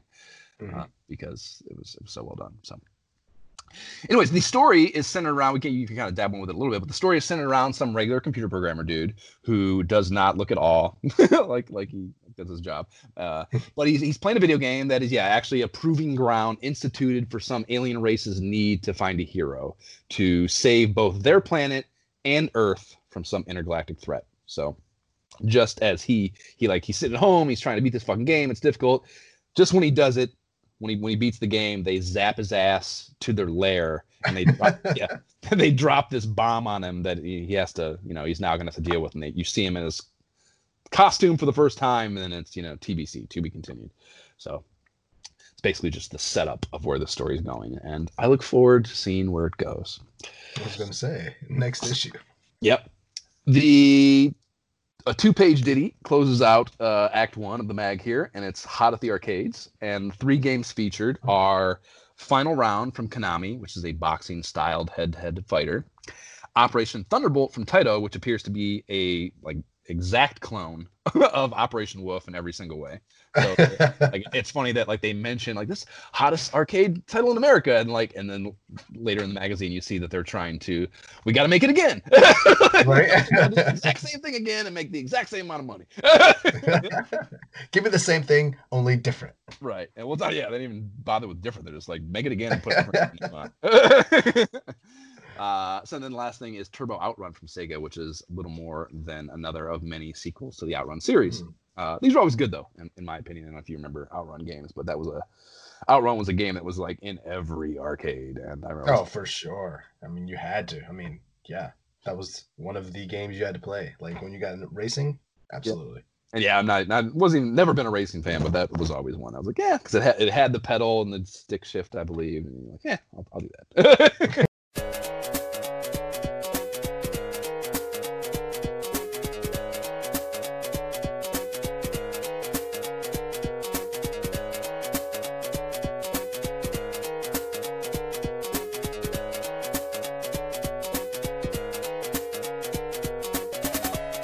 Was the Altered Beast Game Over theme for the Sega Master System, bringing us into the meat of the GamePro sandwich here with their Pro Views section. The Nintendo Entertainment System titles come first because Nintendo always comes first, and the first game featured is a three-pager on Milon's Secret Castle, which comes to us from Hudson Soft. Uh, Did I say I, Milon's? I was like, Milon's? Milon's? That one, I often get these wrong. Uh, actually, the thing I sent into the Atari podcast. do, you, do you do you remember? Uh, I, I'm forgetting what it is right way now. Solaris, Solaris on the Atari. Oh yeah, Solaris. Yes, yeah. It's like it's a very late stage. It came out eighty-six, dude. Like a very late stage game. So I was comparing all throughout the thing I sent in to Ferg. The book. I'm talking about this. I'm like, I'm talking about how Solaris is better than the game that the thing is on. So, I'm, but I'm calling it the wrong. I'm calling it Solaris, I think. It's Solaris, I, whatever whatever the wrong thing is. That's what I was calling it the whole time while I'm saying while I'm saying how much better it is than the game that the, the piece is on. So like, I, I I fucking I'm bad with pronunciations. Uh, but no, I, I'm, I'm pretty I'm pretty yeah. sure I've heard it called Milon's before. Milon's, okay. I'm gonna correct them. Milon's, Milon's, Milon's. Let's roll. All right. So I see Francis Mao did the cool illustration spanning these first two pages. Also, uh, that they had they put this dude to work. Okay, it looks very uh, Mega Man-ish. Yeah, it does. I agree. You know, a la Mega Man two. I yep. like it. Uh, the very weird thing done layout-wise, though, they take this awesome illustration that is spread across two pages, they lop off the outer quarters of it, and then use the remaining two inner quarters as the illustration on the third page of the feature. You know what I mean? Like, they repeat the image. What? That is so weird. What you see the... That? Like... It is the exact same. You're right. Yeah, very weird. I did not notice that. Very weird. I've no, I don't know if I've ever seen that before. It's just a very weird layout design choice, you know. Not that I'm a fucking magazine layout person. Maybe that's fine. I don't know what the uh, best practices are, but it just seemed weird to me. Maybe uh, they had one and they were just like, we don't have a second. We got a second image? Nah. I don't know. What do we do, Jimmy? yeah, yeah. They, they shrink it. Yeah, they did remove the blue sky background, so it kind of appears to be at night now. But other than that, I don't know. Fred, Fred, like, like I said, they had Francis working so fucking hard. They, he pretty must have been like, look, dudes, I'm only one man. You know, you gotta, you gotta fucking scale the labor back a notch, you know, a little bit. I can't do all this. We gotta fucking repurpose this shit. Yeah. I need a break, guys. Yeah. Uh, I've fiddled with this game before, but I've never taken the time to learn the story. And they open the piece with that, and it's far more interest, more, far more interesting of a story than I would have guessed. I, you know, the the the uh, here it goes like this: the land of Hudson, where this dude lives, is populated by a people that communicate exclusively with music, which is its own interesting concept, I think. Right. And Milon, for whatever reason, cannot speak this language, so he like goes to he's like he decides that because he can't fucking talk to anyone, he's gonna go to the king and. Uh, or he's going to leave, rather. He's going to go to another place. And then in doing that, he finds out things are going poorly.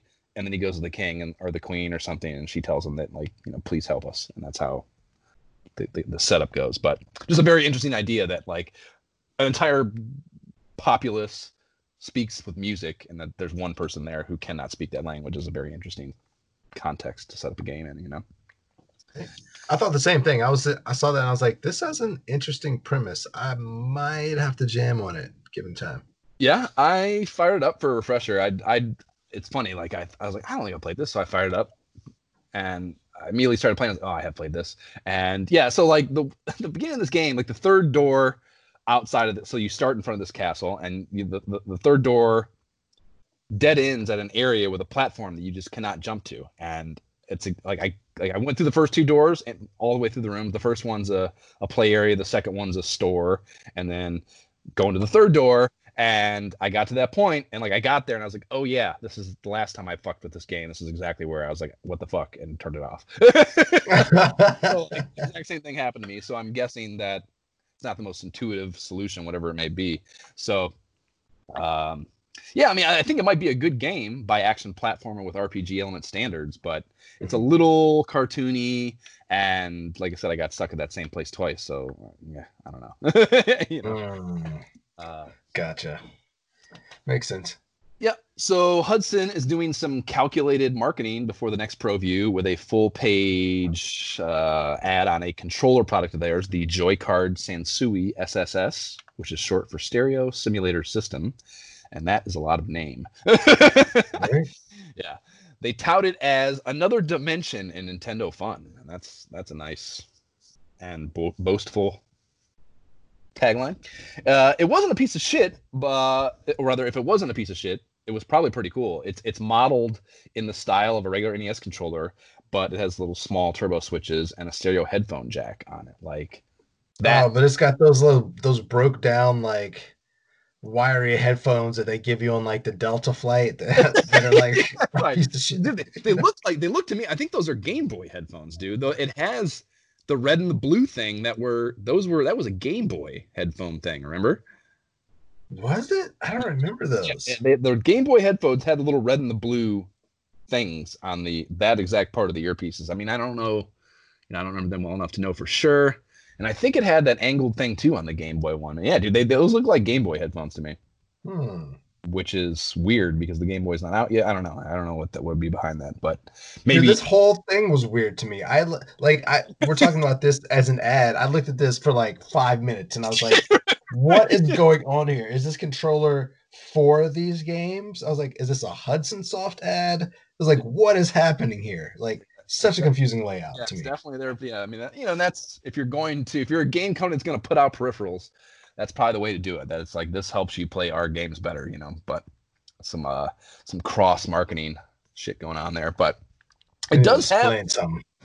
It does have the Nintendo seal of quality on it, and not all these third. It's, you know, it's because they had that relationship with the games where they already were getting that. But I, I assume, anyways, uh, it probably has a lot to do with it. Like a company that wasn't making games for Nintendo and already wasn't getting the Nintendo seal quality, probably would have a much harder time even initiating that conversation for a peripheral. You know what I mean? So that, that makes sense. Do with it, but still, you don't see the Nintendo seal quality on third-party peripherals very often, if at all. To be honest with you, I don't know if I've ever seen it. So true, but is but is it is the Nintendo seal of quality on that peripheral, or is it yeah, that's, just that's a on great, the games? I think it's just on those games, you yeah. know, because Dino Riki, amazing game. Adventure Island, good game. Bomberman, we know that there's Super Bomberman and all that. So, yeah. well, dude, I don't know. Any any Nintendo game advertising at all, except for Tengen, had the Nintendo seal quality. So it's not. That's true. I'm that's true. Seeing the, the the individual games shown, if they if they're Nintendo games. For the most part, they have the seal quality, but that is I did that did not cross my mind. That's a very good point that, that it could very well have nothing to do with that controller. Uh, but it looks like the fact that I misconstrued it is a again very good marketing. Right? Either way, Joy-Card Sansui is very happy right now, yeah. or they were back then. Yeah, just in general, this made me think the ads in GamePro are so much more interesting than those in Nintendo Power, uh, mostly because they're random in Bush League. Uh, but I, you know, I love it. Right. The Eliminator, the most badass game journalist around, is back for the next N E S Pro View, a two-pager for S N K's Guerrilla War. Oh, man. Yeah, the big illustration here seems to be depicting a war train in the background. So perhaps we were incorrect in our presumption during the Jackal playthrough about war train war trains rarity. Right? Maybe that was a thing. Uh, Clearly. Yeah. Man, after reading this, I actually picked it up, man. Like I, I, I, I played through the whole first level. It was really freaking fun, man. Like, yeah. Upgradable weapons, like, but you're like a person. Like it's not like Jackal, you know. Like you're a person running around. Like the controls really smooth as a one and two player. But like you can jump into wep, like jump into tanks and like, yep. like you upgrade the tanks and it's got like these awesome like Contra-esque weapons. Like it's. It's really freaking fun, man. Ten minutes of reckless abandon. It was nice. Yeah, for sure. No, yeah. I mean, yeah. It's it's it's an you know an identical clone of Commando, Ikari Warriors. Like the, the Ikari Warriors tank thing is identical, uh, but there's a hostage rescuing aspect to it. So Commando did have that. Ikari Warriors didn't. But uh, so yeah, it's it, it the actual gameplay is really fucking good, dude. It's it's. I mean. If it wasn't, I kept accidentally killing the people. I was at first, oh, I was yeah. just smashing through, and I was like, "Wait a minute! Oh no, I but gotta save the, the people." That's the whole, you know, that the re- that's why the, the prisoner thing is so important to a game like that, because mm-hmm. otherwise you were just blindly spraying everything you see, and that's, you know, not really any fun, I don't think, or at least not challenging. Uh, maybe right. It is fun if you're just like killing shit, but. uh, Yeah, uh, if, if you know, if, if, I think we'd have a blast co-oping on that game. Actually, if it wasn't, it's just too soon to Jackal, I think, to really consider talking about that. But uh, the quality of the game is very good. I agree. And the next thing here, the Eliminator is back again for a two-pager on Jaleco's goal, and, and there's an exclamation point in the title, so you got to say it like that. Uh, I like Jaleco as a sports publisher. Those uh, are the bases loaded peeps. And while I fucking loathe soccer as a sport, for the most part, I have found soccer games to often be fun in the past. I played the fuck out of FIFA sixty-four when I first got my Nintendo sixty-four. Because I Really? Yeah, I bought the sixty-four used, and that was it was just thrown into the bundle. And it was one of the few games I had, you know, so I ended up playing it a ton. Why and not? Yeah, it was a great game, in all honesty. And... Uh, I love, and I, I mentioned before, I, I, I love and own the Kunio-kun World Cup game on N E S too, the soccer game. So, yeah, it's it's kind of like uh, we've I've said for hockey. Like I don't like th- the sport itself. I just cannot find more boring, but the the games are often more enjoyable uh, than the, the, the watching the sport tends to be. So, man, I cannot do it. I just can't like soccer as a game. Like I can only get into it if it's like an event or something like that. Like a video game, like nah, no thanks. Um, no, yeah, have, have, uh, have you ever even tried? I have, but it was like I couldn't even tell you what version it was. It was probably back in like something like the N sixty-four or something like way back, you know, mid-generational. I don't know. Word, it's word. not my game. It's not my game as like. It's not really my jam, just as a sport in general. So like the game, like getting me to play as a video game was just like, eh, why? You know, difficult. Yeah, no, I feel that. I feel apprehension. The yeah, I, I never fucked with this game specifically, uh, so I fired it up. Uh, the the title screen crank is really good.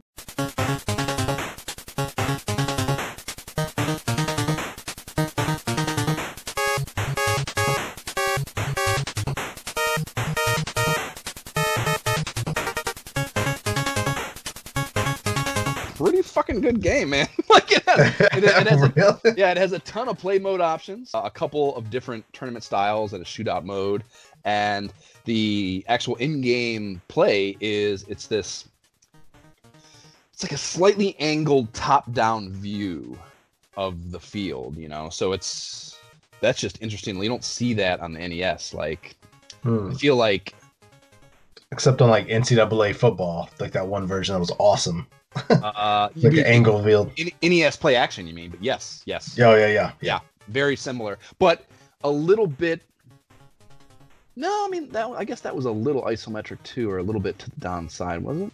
Yeah, I mean you were kind of you weren't directly top down at an angle. No, definitely. Yeah, not. so yeah, so it was kind of yeah, kind of kind of very similar, and the controls are. Like not, you know, soccer, like any kind of sports game on the N E S, like the potential for the controls sucking are sky, you know, sky high. And right. it controlled pretty well. It like it, it kind of this, is, this is a knock. This is this is a. It's funny how this is like such a a, a a serious knock on the sport of soccer, but such a compliment to a game about it. But it kind of perfectly encapsul encapsulates the constant back and forth.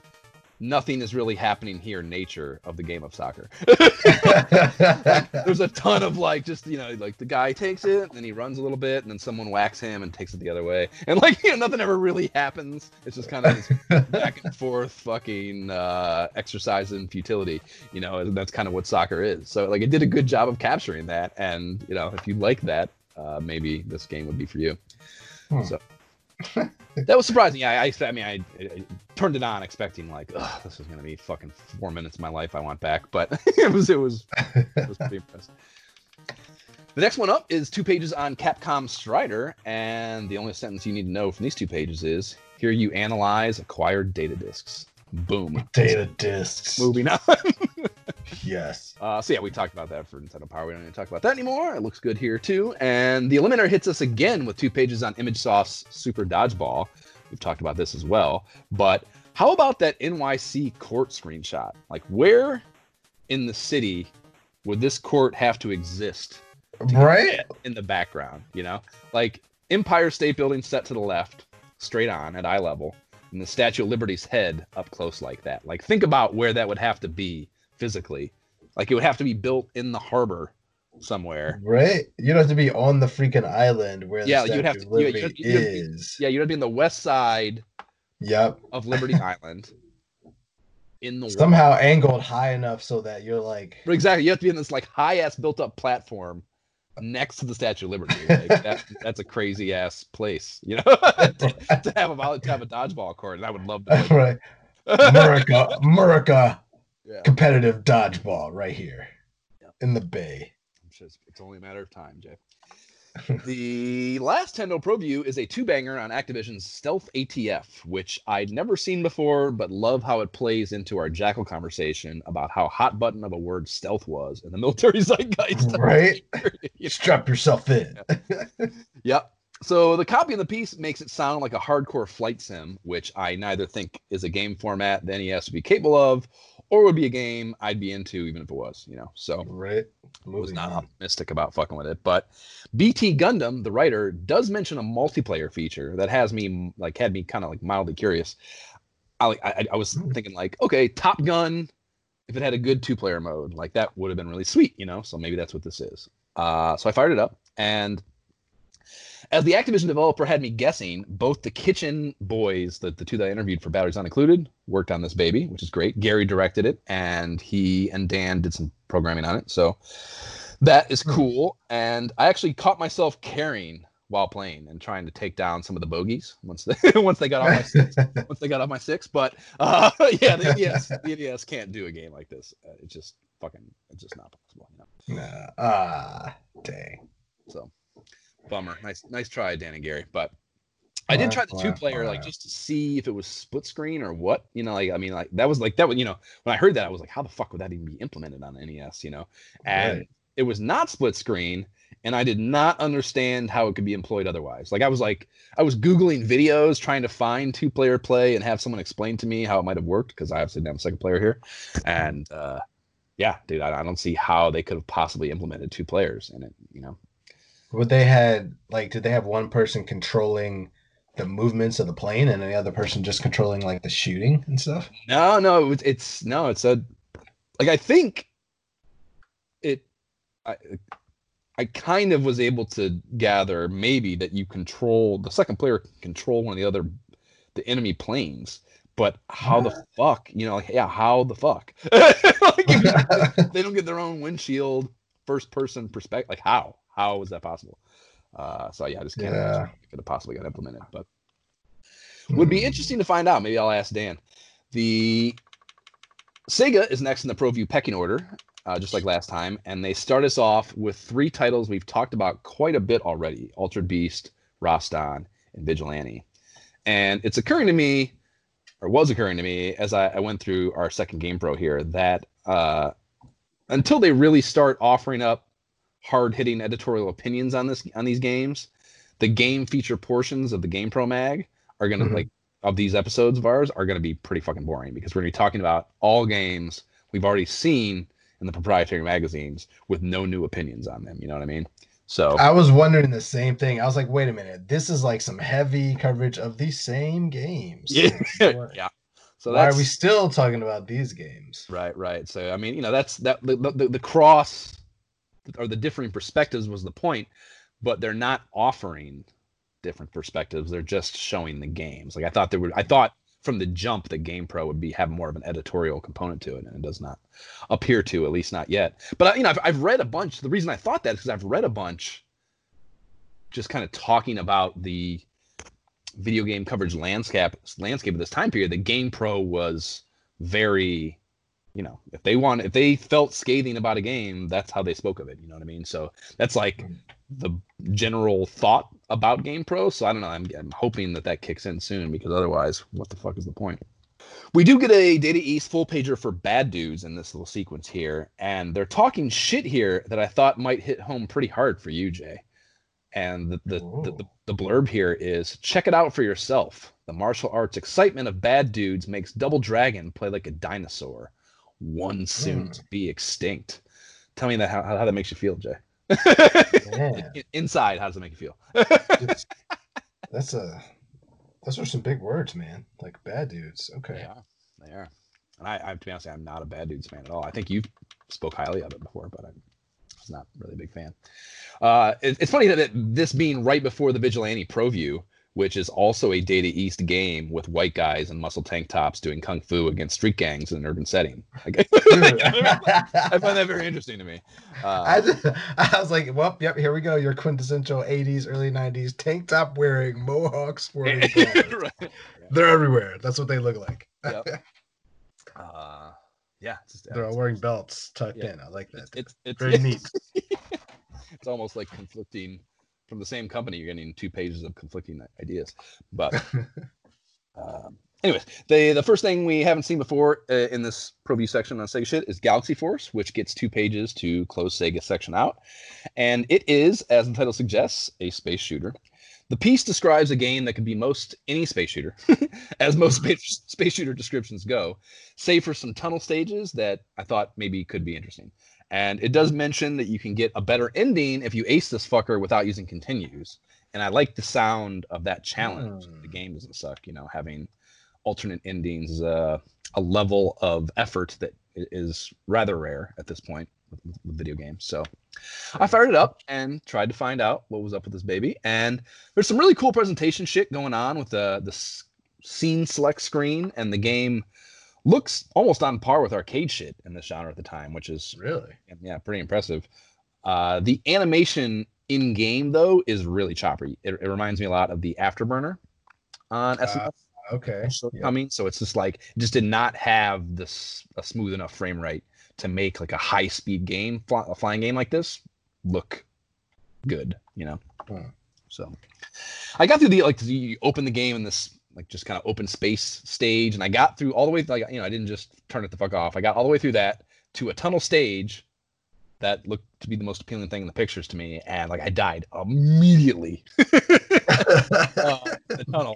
So those were harder for sure. And like it, when it respawned me, I think it might even end the game. I think I had to continue. So I only had, you only get one life, and it's like a one hit death situation too, I think.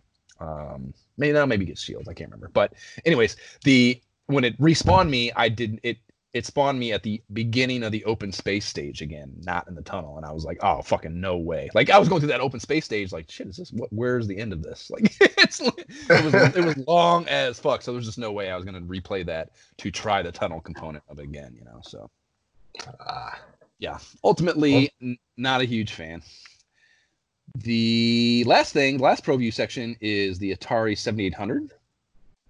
And I, you know, we're skimming these at most, but I kind of, I think I, I was thinking like I, maybe because you had a seventy-eight hundred, I kind of want to institute a defined segment here that we can call like the J check on these seventy-eight hundred titles. Like, did you own any of these games? Dark Chambers, Mission Impossible, and Airball?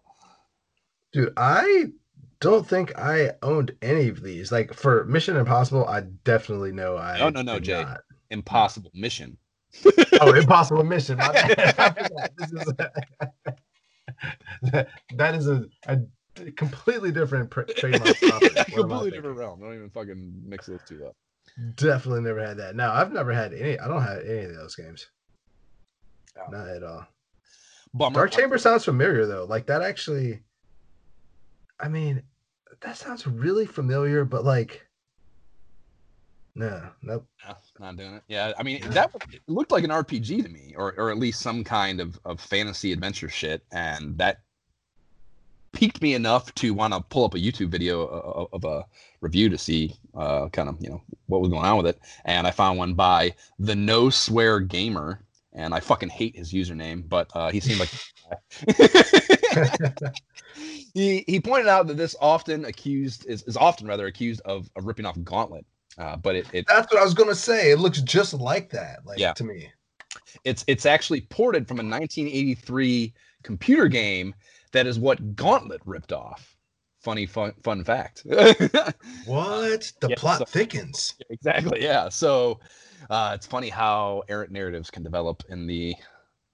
in the landscape. The uh, watching the gameplay, is it's staggeringly apparent that this is a terribly rudimentary version of the like everything the original Gauntlet is known to be. So, you know, if that was actually the time happening, like that's that's exactly, you know, I, I believe it wholeheartedly because it, it is like it's just there's just way less shit going on and it's way clunkier and, you know, looks worse, of course, than what the arcade Gauntlet and even the N E S Gauntlet ended up being. So that was interesting though. And the Impossible Mission, give a fuck, but the Airball looked interesting as fuck to me. And and apparently both this seventy-eight hundred release and the N E S port were both shelved before making it out, which is kind of a bummer because it looks like Marble Madness where you're, you know, like you're playing as a marble in an isometric kind of space. And instead of just being, I love Marble Madness, but instead of just being kind of that simplistic of an idea where you're just trying to go through this obstacle course, in essence, it's an actual adventure game where you play as a marble. Like the an, a wizard has turned someone into a marble, and you have to go through the wizard's castle as the marble and find the potion that changes you back or whatever. So like you would go through an adventure space, you know, and that sounds fucking, yeah, fucking amazing, like an amazing mechanic and setting. Uh, But there's no, yeah, I didn't make it out in, onto any of the actual consoles, so I would have had to emulate an entirely new system to try it out, and I didn't want to try that hard. So after these messages, we'll be right back. If you think you've played in-your-face basketball before, wait until you shoot some hoops from Jaleco. You'll run and gun, jam and slam in the fastest schoolyard game in town. Here's action so real, you'll see it come to life right before your eyes.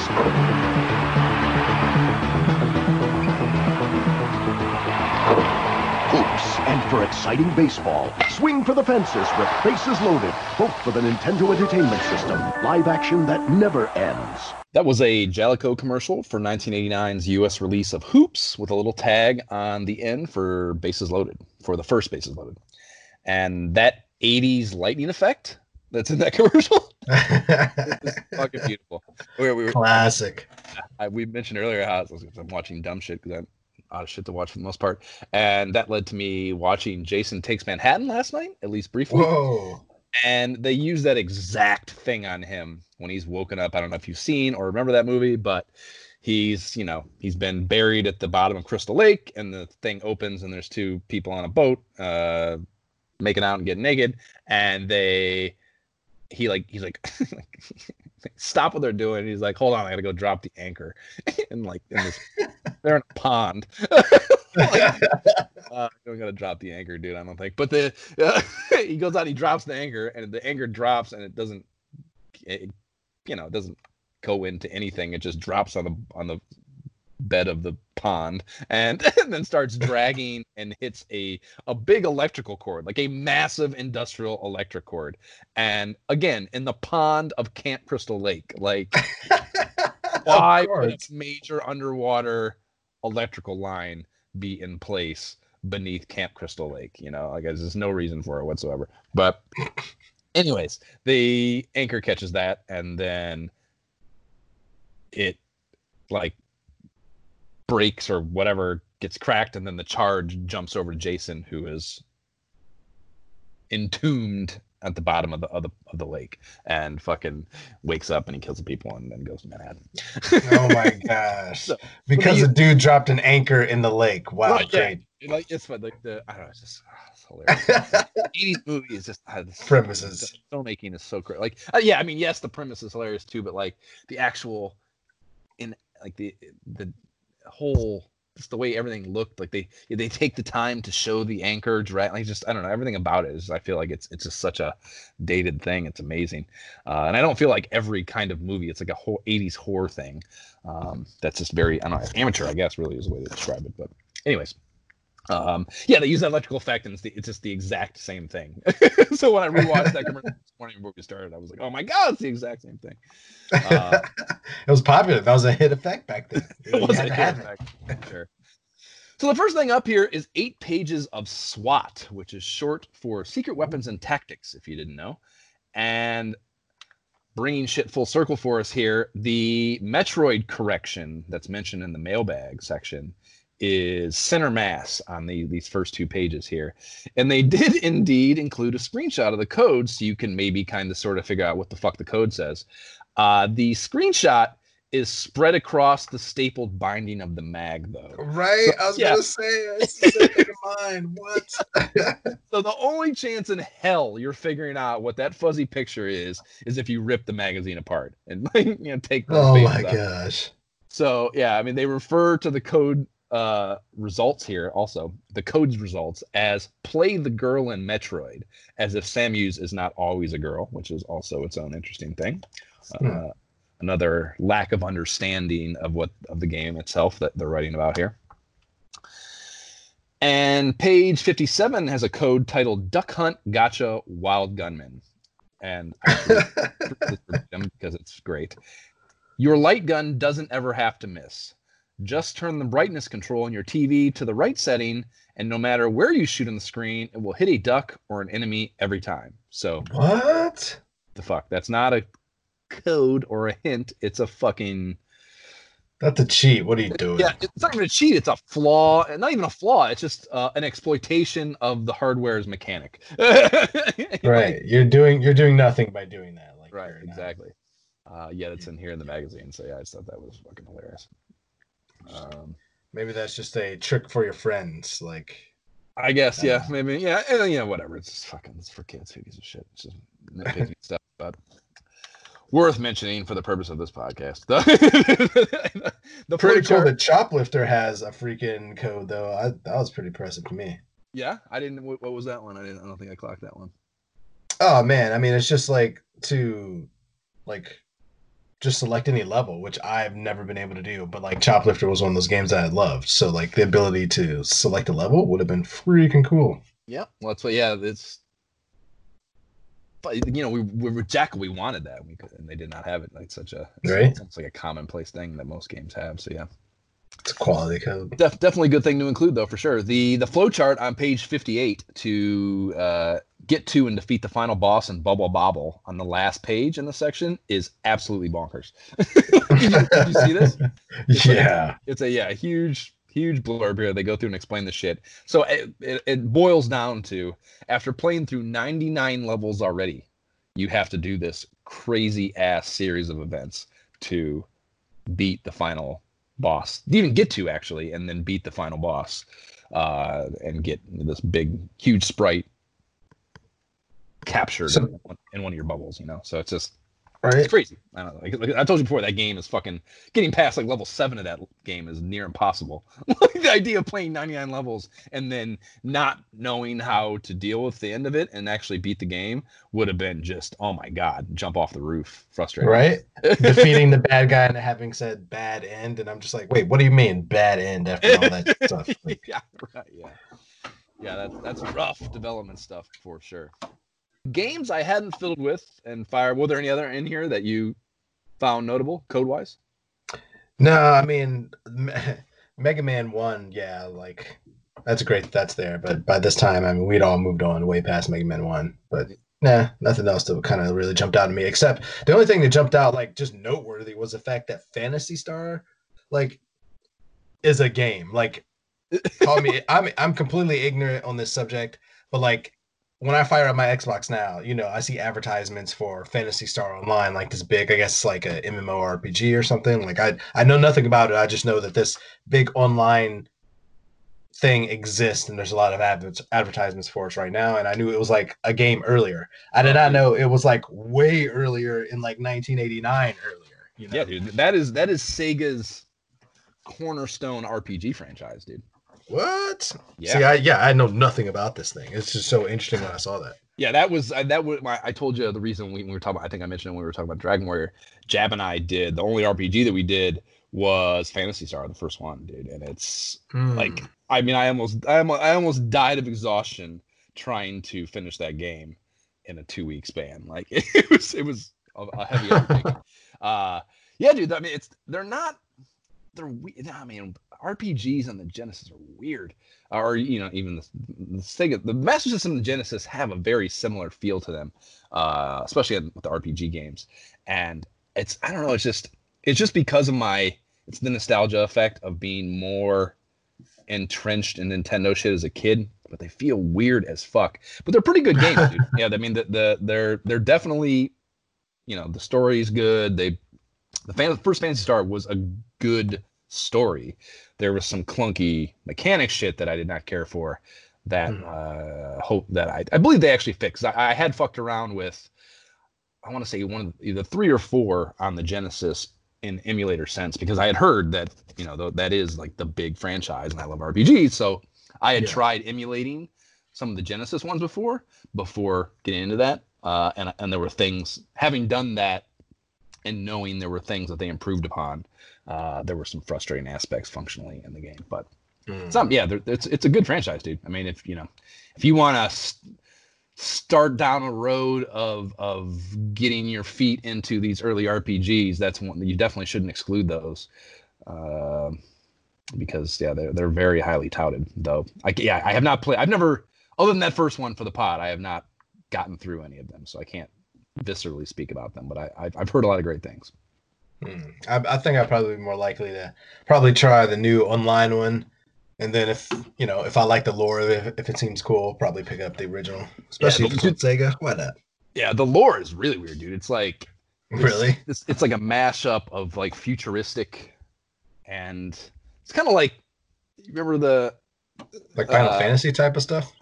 Yes, that's a good comparison too. The I think I, what I was going to example I was going to use was the the He-Man, like the newer He-Man reboot, the, or not the reboot, but the movie where like they it's like this futuristic, but still kind of fantasy, old school adventure elements, you know, like a mashup of the two. Ah, okay. But that's yeah. kind of how it feels. Like you you have like, you know, you're you can go to different planets, but you still use swords. You know, like a weird, like a really weird combination of uh, right.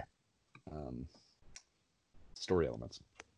Um, Yeah, so the the games that I hadn't fucked with in here were, the first one was Rocky on the S M S, which is an eighty-seven uh, released and developed by Sega title. And had you ever fucked with this before? No, I mean, if it's Sega, psh, probably. No. Yeah. Dude, Rocky, I mean, you know, Rocky's Rocky, so like I had always known this existed, and it's it's kind of interesting that the Sega, you know, because they had a, a few Rambo titles too. It's interesting that Sega got most of the Stallone games, because that was such a big, right? Property, you know, you I don't know. I'm surprised. I don't know. Maybe they I, offered more money for it, and they were just trying to push. You know, I guess, yeah. And you know, they, Sega ended up that that's a philosophy. Actually, it's a good point, because Sega of America did that in the, in the Genesis era hardcore with sports. They were the ones that really pushed on those, getting Joe Montana and Buster Douglas and mm, uh, yada, yep. yada, Evander Holyfield. That's why I never got to play any of those. Yeah. So, yeah, it's, it's uh, the game, dude, I, I fired up. The, the game looks fucking amazing, dude. It looks incredible for really? eight-bit level. And it plays pretty well, too. It's a little button jammy. You know, you, it's a boxing mm. game, and with only two buttons... at this archaic level of hardware, it's there's only so much variance in the gameplay you can get, but I did actually enjoy myself. There's a really so you start the game, there's a really weird training segment before each match that I didn't I didn't really understand getting coming out of the gate, but the second time I hit it, and they changed too. Like the first one was, I think it was a heavy bag in the first one, and then between the first and second fights, it was a speed bag, and it, I figured out the speed bag one was about alternating. Like, yeah, I know. From other boxing games, not from my own firsthand experience, I know that the speed bag is about rhythm, you know. So, like, I assumed it would be an alternation of some kind between the two buttons. So, yeah, I figured that one out, and it was actually kind of cool. But so it has that oh, going on man. between the matches, and then the actual matches themselves, dude. You fight cats straight out of the movies. Like the first match was against Apollo Creed, who I absolutely smoked, and then. Uh, And then the second fight, I got my ass whooped by Clubber Lang.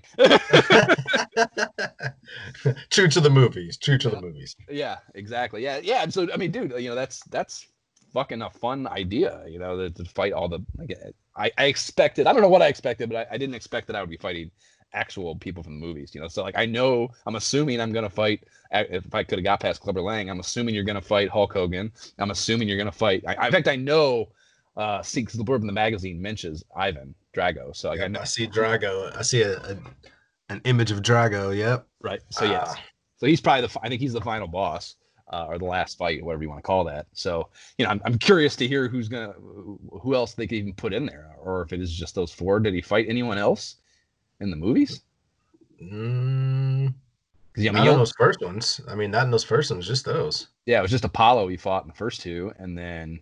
Clubber yep. and Hulk Hogan and three, and then Drago. Yep. Yeah.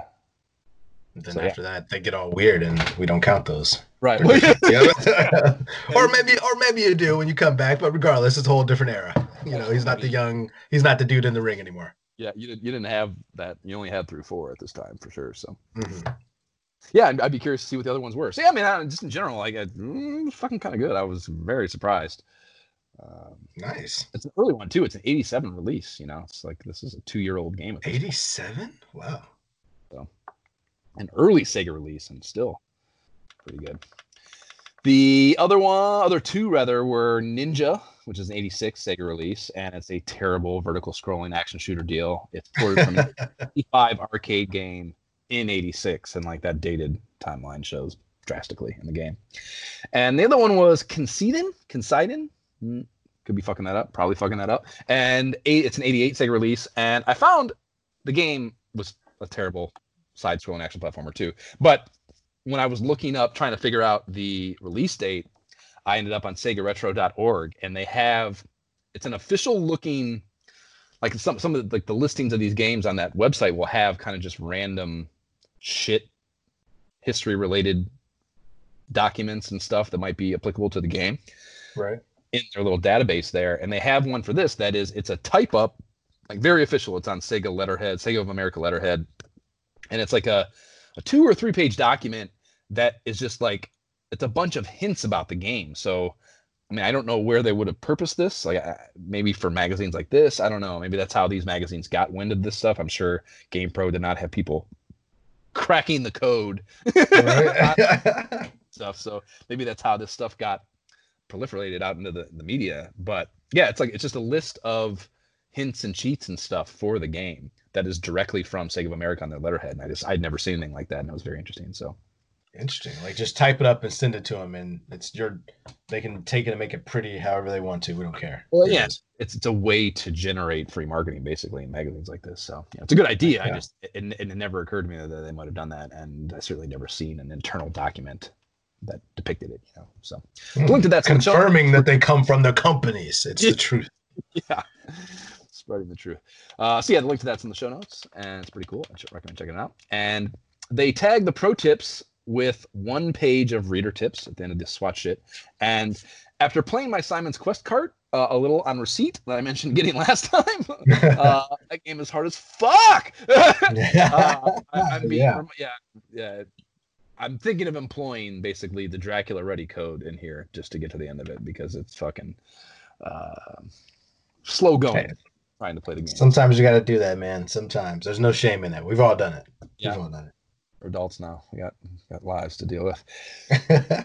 They have a hot full pager from Capcom following that, and it's letting us know to get set for the radical action in Mega Man two and Strider. They're very errantly on their part, though. There is no mention of downloading diskettes into the mainframe in their pitch of Strider here, which I thought was a, a terrible decision by their marketing team. Tisk, tisk, tisk. Come on. After that is a two-banger on called Ask the Pros coming next, and it's the first question, the, or the, the first question is about Milon's Secret Castle, directly addressing the problems that I had when I played the game earlier. Right, I was wondering that the whole time you said that. I was like, I wonder if that yeah. if that question exactly answered, which is all the more the case. It's like uh, we did Wizards and Warriors. I think that was Jab and I, but the, the we did Wizards and Warriors, and there was this part in the game that was just like, fuck, man, I cannot figure it out. And like, I just lucked into solving the problem. Like, I did not really end up solving it the way you're supposed to. And an issue or two later of Nintendo Power, in the classified information section, they had a whole, or maybe the Counselor's Corner section, they had a whole section that is exactly that problem. So it's just like, hmm. you know that the game developers fucked up, basically, because if I can't figure it out, and then you enough people also didn't figure it out that it warranted its own section in this video game magazine, you know that like a shit ton of people had that problem. You know what I mean? Right. So that's that's a bad sign for that particular part. But you know what I found interesting? Like the fact that like we were both going to talk about that first letter, but what I found interesting was that like it's on that Milon's Secret Castle, which they just did a pro view on a few pages earlier. So like it's just an interesting like reinforcement of sure. hey, this game, check yeah. out this game. We got tips but, for yeah. this game. We wrote yeah, up on this game, you know? Yeah. But yeah, especially if you buy into the idea that these game mags are entirely fueled by dollars, then yeah. Uh, oh, for sure. That enforces that idea a great deal, no doubt. The uh, Teddy Boy on the S M S is a game I hadn't heard of before. It was the only one in the Metal Gear. Milon's Secret Castle, Wonder Boy, Shinobi, those are all pretty mainstay titles that we've talked about a lot, but Teddy Boy was one I hadn't heard of before. And I fired it up, and it's a little boy wearing a yarmulke, and it's an awful platformer. Like, what? Yeah. I don't know. It was, it was, I don't know. Like, I don't know. And it just seemed weird to me. It was weird. So odd. Yeah, I'd never heard. I was like, what is this Teddy Boy? I thought the same thing. I had to Google it. I was like, what? This? I've never heard of this. I don't remember seeing this. Moving on. Like, it's, it's got weird. Like, and this was a thing, this was a Sega Master System thing I've noted, like, there, this, this, honestly, this is like a really high concept fucking critique or thought that it could be at the root of, like, the just weirdness in general. Like, I feel like the background, I would love to talk to a uh, developer who understands this better about, uh, that had worked on the two systems enough to know if this is true. But, like, I feel like the background, like, the the the, the, the easiest to have background on Sega mm-hmm. on the Master System is blue, and on N E S it's black, and like black feels like a more natural background color just in general to have for games. And like but but this game had like the background is like this really high octane blue color that I feel like I see on a ton of Sega Master System games. And it's yeah. so fucking weird. It just feels, it makes everything feel weird, you know what I mean? Like Sonic, like here's your blue. Yeah, well, yeah, and actually, that's a good example. Like the Sega, yeah, the the title screen on on, but that's the Genesis, obviously. But or check that there's, a, I I haven't. That's something I want to do. I, I have not played. There is a Sega very late in the Master System's life. Sonic was released on the Master System, and it might it probably was actually after it was probably like an accompanying title to the sixteen-bit release. Even I, I, when we get oh, to that, sure. get to that stage of this whole fucking thing, I look forward to reading more about that. But Um, it did make it onto the S M S, but anyways, yeah, I mean that that you know that is actually true about this this the Sonic title screen background too. I don't know. I, I'd be like I said, it's very it's very. I have no foundation to that claim or assumption at all, but I just feel like I see that a lot in these Sega Master System games, and I feel like it also might be why these games feel so weird to me. You know, or part of why these games feel so weird to me, and. Makes sense. It's a logical Teddy, explanation. Let's see how it Teddy, works out. God. Yeah, Teddy Boy had it for sure.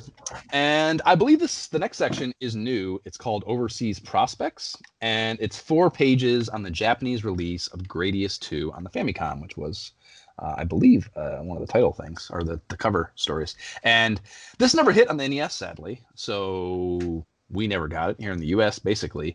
And it was released in territories outside of Japan as Vulcan Venture, it was called. And the full page artwork in here is fucking awesome. Like the, I think it's the second page of this. Mm-hmm. That's original GamePro artwork, I believe, and it looks awesome. And the game looks, because Gradius, I think, is one that I've talked about. We've, we've considered doing for a game episode.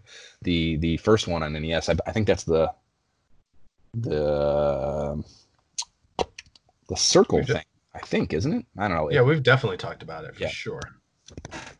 In any event, it looked good, and I, I've pulled up gameplay videos. It looked fucking great. So I was trying to find, I assumed that someone had made a ROM or something and you could now play it on uh, Nestopia, but I, I could not, I, I found one, but it wouldn't work in any of ah, I had. So weak. I wasn't able to actually try it, but it looks fucking great. And yeah, I definitely made a note of this, man. Like it's, it, it reminds me of like Contra, you know what I mean? Like it's definitely something like a flying Contra type of game that I would have yep. been all about. Which it is Konami, right? Yes, it is Konami. Uh, yeah. yeah. So that makes sense. And I didn't even understand what this overseas prospects like part was about at first. I was like, "Wait, what is this?" Like, I didn't, I didn't get what we were talking about at first. You know, it's a new section. Jay, you gotta, you gotta, gotta keep up. Yeah. The next thing is industry profile, and that is where they're talking to some sort of third-party developer or something, and they are talking to, in this case, the guys at Data East. And this is what I mentioned where you just have, you know, these two, I don't know, it's these two peckerhead executives, like they have such strong opinions about the direction of the industry and they're a bunch of them. Um, and yeah, so they got a quote from Robert Lloyd in here, who is the Data East America's president at the time. And this is about the importance of localization, and you already kind of took a whack at this early on because it's so fucking weird. But the Japanese may have something as simple as a real strong action game, except it has purple tanks. Who wants to destroy purple tanks? Not our gamers. What the fuck are you talking about? What do you, you know, what does it mean in any context? What does it mean in the context you're using it? Like, what the fuck does that mean? Like, if there's a tank coming at me that's purple, I'm blowing that shit up. Like, I don't understand. Yeah, Carolina. Personally. It's just funny, though. Yeah, it's fucking weird. Like, a really weird sentence. The uh, we have Jim Wims here, which is a, a really tough name.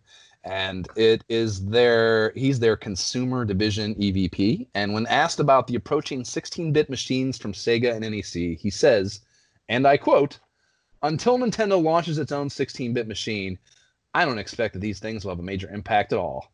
Nailed it, Jim. Nailed it. Like, what do you mean? Like, that's just, I don't know. It's just so wrong. It's ridiculous. Like, oh, man, Jim. Poor yeah. Jim. They launched a sixteen-bit, and you were sunk unless you picked it up. Yeah. So, and, you know, honestly, I can't think of a Data East game I ended up playing after the eight-bit era. Like, I can't think of. I feel like that is a system or a, a company that died. I can't. I, I, now I can't believe I didn't research that. Like how? Yeah, I have to look did, it up now. Yeah, did, their, did their heyday peter out right as this guy, the one of their head honchos, says this incredibly wrong thing? Like, did that work its way all the way through the company and sink them that philosophy because uh, they did not buy into the fact that the Sega Genesis would have any, you know? Oh, man, Data East defunct June twenty-fifth, two thousand three. two thousand three. Oh, that's defunct. We don't know how long they, you know, on a decline. Sure. And you know, and the thing is, yeah. too, they had such a heavy, like Data East, and they mentioned in here, Data East was first and foremost an arcade company. And yeah, they, true. Yeah, so these ports to home systems are just a additional revenue source where they're just exploiting these I Ps even further. They're, they weren't, you know, I think at least in very rare cases, maybe I'm wrong about that, but I don't, I'm not sure they had any, and if they did, it was not their main bread and butter to come up with original concepts for consoles. So yeah, so it makes sense. So there's a good Toys R Us ad before the next feature with a kid looking at all that he's all stressed out about.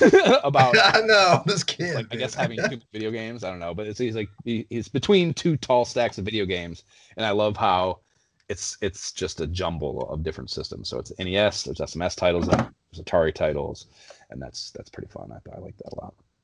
Just anything. Yeah.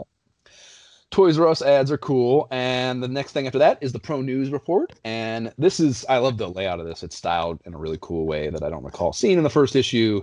It's like right. a newspaper front page, you know, it's very well done. And they highlight, dope, man.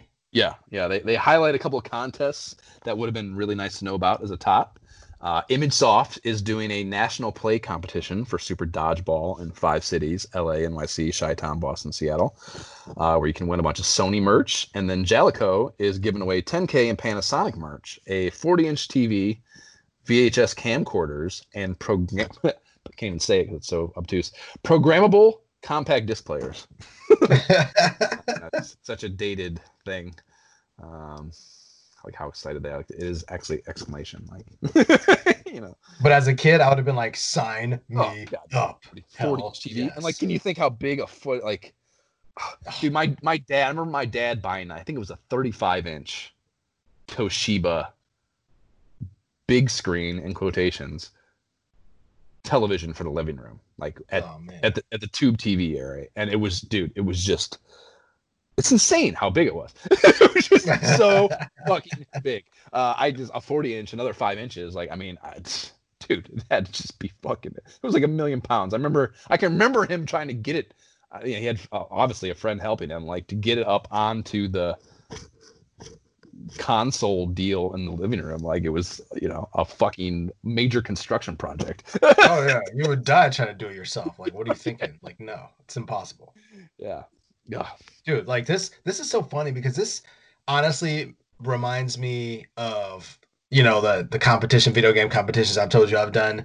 And it, it makes me think that they're maybe not as unique as I thought, except for maybe like the Blockbuster one, because like if there were these kind of little mini competitions that will pop up here and there, like that's pretty cool to kind of know that those things were happening back then, like sure. more than just once or twice, you know? Yeah, dude. I, I mean, it's, you know, they were just... you know, a live event thing like that was freaking cool. That would yeah, have been dream dream state things. Such a bummer that I was in like the tiny ass fucking Oberlin, Ohio market, you know. It, it, it always is, you know, L A, N Y C, Chi-Town, Boston, Seattle, like those bigger cities. Like I just can't imagine how much cooler shit uh would have been around for this kind of stuff as a kid, you know, if you were in a bigger marketplace. Right. What are you going to do? They also have a big list of each individual developer's game console line, which I never knew about as a kid. It's like I always just got Nintendo on the horn directly when I, when I wanted to talk about like, I had a problem with a game. You know, I did not, it never even occurred to me that each individual publisher might have had their own line. And some of these are one eight hundred numbers. It's like L J N, S N K, Taito, which would have been much easier to convince Mad Mike to let me call Scene, as it would have been no impact on our phone bill as a kid, you know, so... Oh, yeah, man. And it further enforces the whole idea behind these publishers, these companies. You know, that's like, if you're a kid, you would have been like, yeah, I'm calling the Capcom people. I got a question about Mega Man. You know sure. what I mean? Like, I got to call the Sunsoft people. So, yeah, I mean, it, it's it. they were very brand conscious back then. So interesting to see it. Yeah, yeah. yeah. I, I, it's just funny to me how, yeah, again, I was how oblivious to it I was. Pro Artist Series is next, the art submission contest, and we get some rather risque material in here with bear bear gargoyle breasts on full display from Jacinto Ponco in Fremont, Fremont, California. Right? Like yeah. right up there in the middle alongside a weird cartoony, like, I don't even know what that thing is, Elmo-y creature, like a Menomina thing. right, right, yeah. I, I don't know what that is either. I have no idea. Maybe it's like a Cubert? I think it's maybe a Cubert. Oh, it could be a puberty thing, kind of. Hey, if you don't have that, if you don't have that, uh, that comic strip swearing blurb above him, it's tough to tough to pick pick out a Cubert, I guess. uh, so yeah, so yeah, this this is the the the Bear Gargoyle breasts are on the Dark Lord from Sega's Miracle Warriors. And it gets second place, which I do not agree with. I think it should have been first. It's fucking great. Uh, First place is kind of cool, but it's like it's just muddier. It's like a muddier image, you know, which could be maybe it's more vibrant in person than it it is replicated. Yeah. It's a magazine, you know, so maybe that's part of the problem. But I, I just feel like the other one just it just looks better. Has a better look to it. And that's like, fire though. You never know, man. I mean, fire up close, it could be very, very vibrant. It could change it. uh, the I like the Roston one in the corner too. That's pretty cool. True. Yeah, it's nice. Top right there. Uh, I would have. I'd love to hold like if we, it's an interesting idea. If we can get ever get to enough of a of a listenership to to support the idea, I would love to hold one of these. Like a, an art submission contest is such a fun, cool idea. You know, uh, really cool. So their score section doesn't have the player's location, so I can't hunt down high score, high achievers on the North Coast, and that's a bummer. But we do get one page of scores here. And there are a couple of ads that close shit out on the issue that uh, maybe are worth talking about. There's there's an Atari ad that looks like it was illustrated by one of the kids that didn't make it into the pro artist section. So fucking amateur.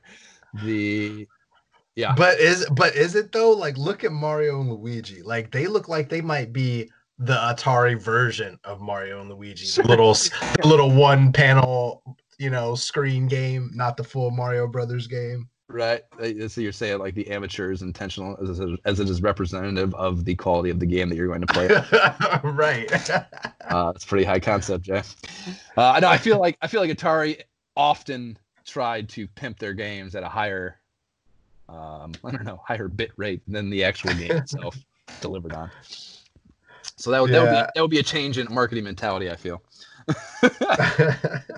Yeah, I don't know what all these other games are, but uh, yeah, I mean it's Sports. It's at the end of the magazine. Like, come yeah. on, man. Yeah, there's well, there's there's Centipede in the top left corner there for sure. That's what that is, and then you know a lot of sports stuff. Uh, yeah, I don't know what else. Maybe the pole position there in the bottom right. I don't know. Clearly going for the value play. Like, hey, we've got like three different systems for you. Yeah, that's definitely worth whatever you need. yeah, yeah, they're, yeah, exactly. They're they're they're still pitching the twenty-six hundred here, the seventy-eight hundred, and the X E, and yeah, they're like just the fact just is, pick like, one, play right. them all. twenty-six hundred being here is just like them clutching onto that twenty-six hundred revenue stream like it's the last rung on a ladder above an active volcano. You know? Right. Just like we will not let it go because it's the only thing keeping us up there, uh, or keeping us yeah. afloat. They were going for the price-conscious customer, you know. Like if you didn't have that, I still remember like that ninety-nine dollars being like, oh my gosh, a hundred dollars for a Nintendo, that's so much, you know. Whereas like Atari, boom, here's here's here's a two-dollar cartridge, you know. Yeah, it's tough to sell that to your parents otherwise. Um. So the back cover is that Metal Gear ad that's everywhere at this time in history, and I, uh, it excites me sexually, kind of, to be honest with you. The, oh, uh, it's like, yes, it's, solid, it's, solid, it's all Solid Snake's gear pictured, you know. Uh, the only thing missing is diskettes for the mainframe, in all honesty. It has every possible type of, like, military-related or whatever kind of, kind of gear you could want, uh, which was such a fantastic part of Metal Gear.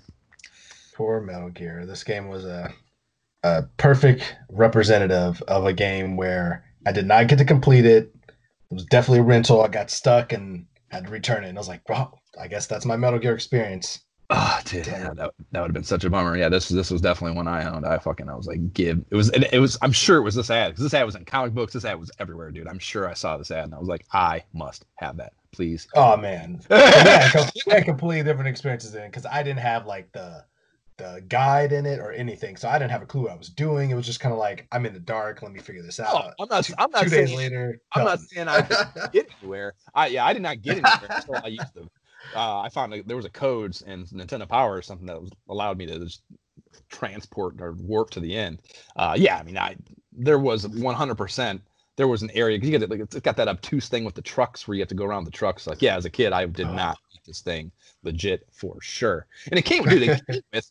It, this is actually where you really got robbed renting it, dude, because it came with there was a pack-in map, uh, which we yeah, actually it's if you if you go back, you can pull it up. You can Google it too, I'm sure. But the I one hundred percent included in the show notes for the Metal Gear episode we did which would with Jab, dude. It's fucking, yeah, the, the, the map that came with it was like borderline how to do everything, because otherwise you're not getting anywhere in this game. So even with that map as a kid, because I bought it, I had it. I remember having that fucking map open in front of me, in front of the, that big thirty-five inch T V, actually, in the living room. And like, still just completely confused, no idea what to do, because it is such an obtuse game. And so just, you know, beyond the the technical limitations of the N E S, for sure, you know, but still very cool. And that is GamePro issue two.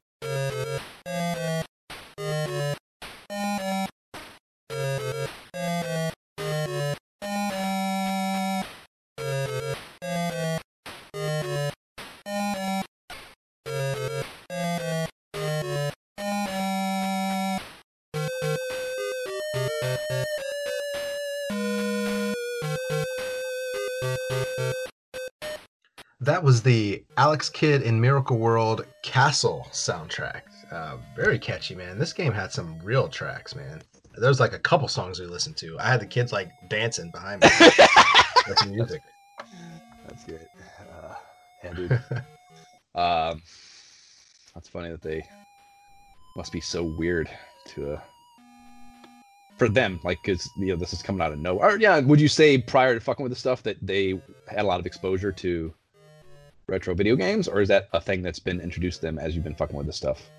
Oh, yeah. I mean, they definitely... I definitely introduced them to the games. Because, I mean, you know, I love this stuff. So, as we've played games, you know, Zion, for sure. Like, she plays retro music, like retro Zelda. She has, like, a retro gaming Spotify soundtrack that she just listens to on her own, like when she's doing schoolwork. But that's so, what you're saying, that's that was before you started doing shit for this pod? Yeah, yeah. Because of like playing, like as we played through like the Mega Man Legacy Collection, even though we played it on Xbox, you know, I introduced to her as like, these are the games that I grew up with. They're easier. Let's play these, you know, rather than trying to get her involved in some of the, you know, hardcore Xbox games at the time when she was younger. So I tried to find, you know, more of these simpler type of retro games to introduce her to. And then obviously once the Switch came, we were able to do like the Nintendo Online and got the Nintendo, the Super, you know, the mini Super Nintendo. Sure. I've, yeah, I, cause I, I felt like those games were much better to learn on. Like you don't have all the chances, you know, we talk about that kind of stuff all the time. So the mechanics of them. Yeah, sure. Yeah. More difficult. Yeah. So they're into it. For sure. Cool, man. Uh, all right. So our fucking nominations here, what, uh, I think I, I feel like I had to go first last time. I think you should go first this time.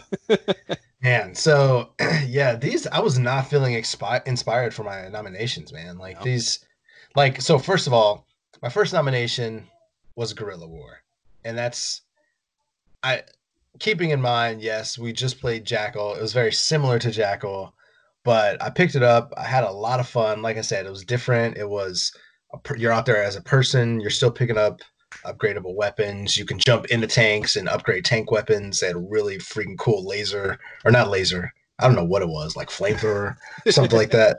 Some cool ass weapon uh, on the first level, and it was a lot of fun. But yeah, at the same time, I know we just did Jackal, and this would be probably a very similar experience for sure. Um, the next one, which I can't even tell based on the way that it was presented in the magazine, sounds like it's not out yet, but I thought it was, would have been Gradius two.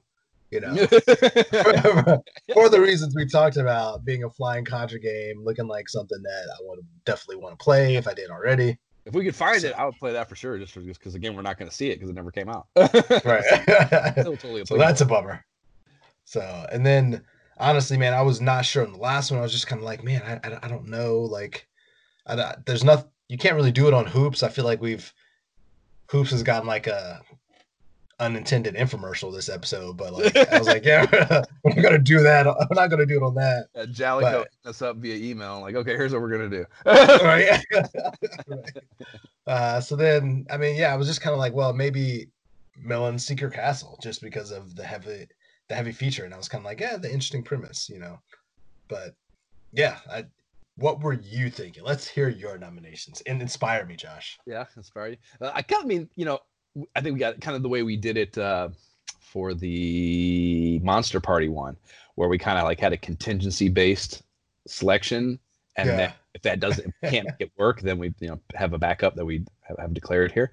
Uh, but I, I, I like it, Gradius looked awesome, and it's even cooler to me that it never made it here. And like I said, I, I was able to find ROMs for it. I just couldn't get them to work. So maybe, hmm. you know, if they exist, you think there's there's got to be some way to consume them. So perhaps we could find a way to make that work, and I'll be down to play Gradius two because it looks fucking great. So nice. Maybe we can we can explore that uh, if we don't decide on one of these other three. But so my three are, the first one was Castlevania, which is Ooh, not even not even the second one, the first one. Yeah, so I have like uh, a love-hate thing going on with Castlevania one and three. Like, I want to like them. Like, the subject matter and the dark tone is right in my wheelhouse, but something about them has always turned me off before I got hooked, you know?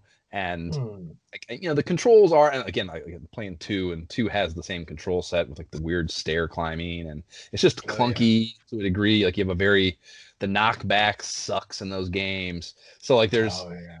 you know, there's control things that'll probably irritate me and probably irritated me as a kid that maybe has something to do with it, but they're so well revered. Like, I just have got to be wrong, you know?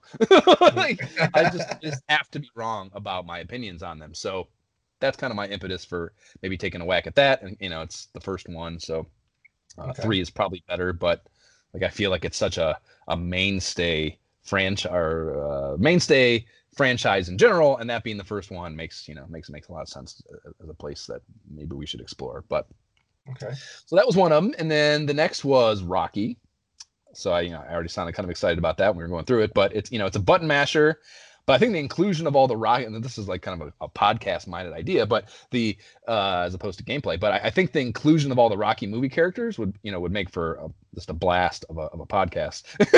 You know, like, like there's so much ancillary shit to talk about, the movies and the various Sly Stallone shit, you know, fucking Mister T, for Christ's sake, Hulk Hogan. It's just like there's so much shit to talk about there that uh, would probably make for a great episode. But the game, like I said, it's not that's not it's not entirely compensatory. Like the game, I enjoyed the game. It was pretty fucking good, and I think it would be the least emotionally exhausting of the three, you know, that I've chosen. We'll get to my next two, but if you know if we want to just take it easy and have some fun, and not and, and just have less to deal with from a gameplay perspective, like I think this could be a good choice. And you know, we've said before that's not a reason. We just, it's not maybe not a reason we should be looking for in our choices in games, but whatever, it's the case nonetheless. And then the last one is fucking Strider. I mean, do I have to say it? Just gets mainframes. Like, uh, it was in here a bunch, so I couldn't not include it again. It's I mean, it, it's a phenomenal game. It looks fucking great. I think I think we'd have a blast uh, playing it, but um, it may be a heavy undertaking, much like Castlevania. You know, I think it would. I'm sure it would have some uh controller spiking moments. mm. it, you know, game like that interesting matter. Choices indeed. Yeah, so so I my... think man I think I think on Rocky, I feel like, so I'm looking at this like this screenshot and it just shows Rocky, Apollo, Lang, and Drago. Like it might only be those people. Really? Only those three? Yeah, like that's literally all the screen shows is like like each of their profile pictures together. So maybe that's like all that's there. I don't know. I don't know. That's crazy. Um, that would be a really short game, right? I mean, but I don't know if you're if you have to train and do all that stuff. Maybe you got to like work out in between and do a lot more. So maybe there's a lot more to the game. I don't know. Uh, so maybe I mean, I you know those they were not. They're just mini games. Like I would not call it training. You know, oh, okay. you know you're just, it's not like, like boost your character and make him better type training. I, I think it says that it does something. I don't know if it has an, a residual effect or not, to be honest with you. Uh, yeah, I'm not sure, to be honest with you. Hmm. Uh, yeah, I wanted, I'm trying to look, see if there is a quick list off somewhere. Do you have, were you able to find a quick list off? Okay, the opponents in order. No, Apollo Creed, Clubber Lang, and Ivan Drago. It's only three of them. Oh, hmm. God, that seems super short. Well, that, that, only, that only furthers my... Uh, my point about it being right. no. well, I don't know. Maybe, maybe the thing about that is the, the, the tough part about that idea is, like I said, Clubber Lang whipped my ass. So like the difficulty jump, ah. Apollo to Clubber was vast, and if that was vast, and I got my ass whipped, and granted, it was only the first time I was playing the game, so you know, I'm probably get good, and maybe that's less of the case. But the jump from Clubber to Ivan Drago was probably also quite significant, and I believe the magazine made mention of the only way to beat Ivan might have been something. I don't remember what it was, but it was like, it made it sound like it was almost a bullshit thing you had to do in order to, to beat him. You know what I mean? Like there, there was like a thing that uh. was just getting good at the game. Like there was some sort of catch to it, you know? So yeah, that kind of, mm. that a little bit, that sours me on the idea a little bit as much yeah, as I, like, yeah, I think it would be a fun thing to talk about. Yeah. But Castlevania, I mean, that and Strider, I mean, I would definitely do Strider. Castlevania, man, it's been so long. I Did you play those? Do you remember playing those? With any, you know, any significant amount? I remember playing the Castlevanias, but I don't remember if it was like the original one or if it was just like two or three or something, you know? Right, right. Two would yeah. stay. Two is very different. Like two, yeah, two has all those R P G elements and shit. That's why I, I speak highly of two, because it, it was a complete like yeah. One and three are like this is this very straightforward side-scrolling action platformer, you know, with whip mechanics. Yeah, um, pretty sure I paid one then. Pretty sure. Yeah, three has different characters. You can turn into like Dracula's kid, and then there's some sort of spell casting woman. Oh yeah, and, and it has different. Uh, It's pretty wild, actually. I, I listened to some pod did a thing on it not too long ago that I listened to, and they were going through it, and it's like you you have to play the game more than once to play the whole game. Basically, it has branching choices that take you to different parts of the game that you don't otherwise see if you don't take that route. You know what I mean? So it's it's a pretty deep for a side-scrolling action platformer experience. Uh, one is much more kind of basic. Oh, yeah. I definitely played one. Oh, yeah. I remember this. Man. Definitely did not beat it or even come close to it. See, I don't know. You want to... Okay, so you sound kind of you sound kind of piqued by Castlevania. Um... Yeah, because, yeah, for same reasons. I mean, it's a classic. It's one of those things that, you know, clearly many people beat it. I just never owned it. Therefore, I never beat it. Right, right, right, right, right. Yeah, I think I might have written it one time, the first one in particular. Like, I don't think I had, I had a ton of exposure to it, but it, it definitely just had so much less going. Like, I, I think I had played Simon's Quest already, so like going back to the first Castlevania, it's so basic in comparison that I was just like, what the fuck? Wow. Yeah. That's how I usually feel now. Yeah, about like just the middle generation games. Yeah. Um. Okay. Well, maybe you want to do this. You want to try to do the Gradius thing, and if we can find some way to make it work. Uh, we can do that, and if not, Castlevania will be our backup. Sounds like a plan, so let it be done. Okay. It is written. We will play either Gradius two or Castlevania. Nice.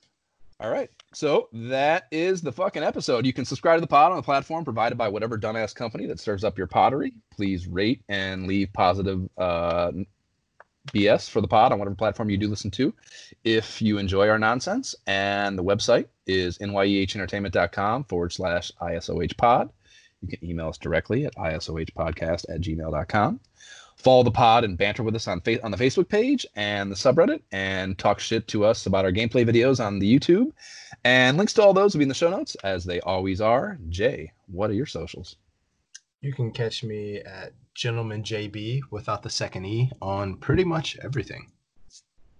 And my Instagram is at my shift key is broke. And on Twitter, it's just my name at Josh Folan. Okay, bye. Bye. Yeah, they, they talk about the renaming and the, excuse me, sub, sub, let's do that without a burp.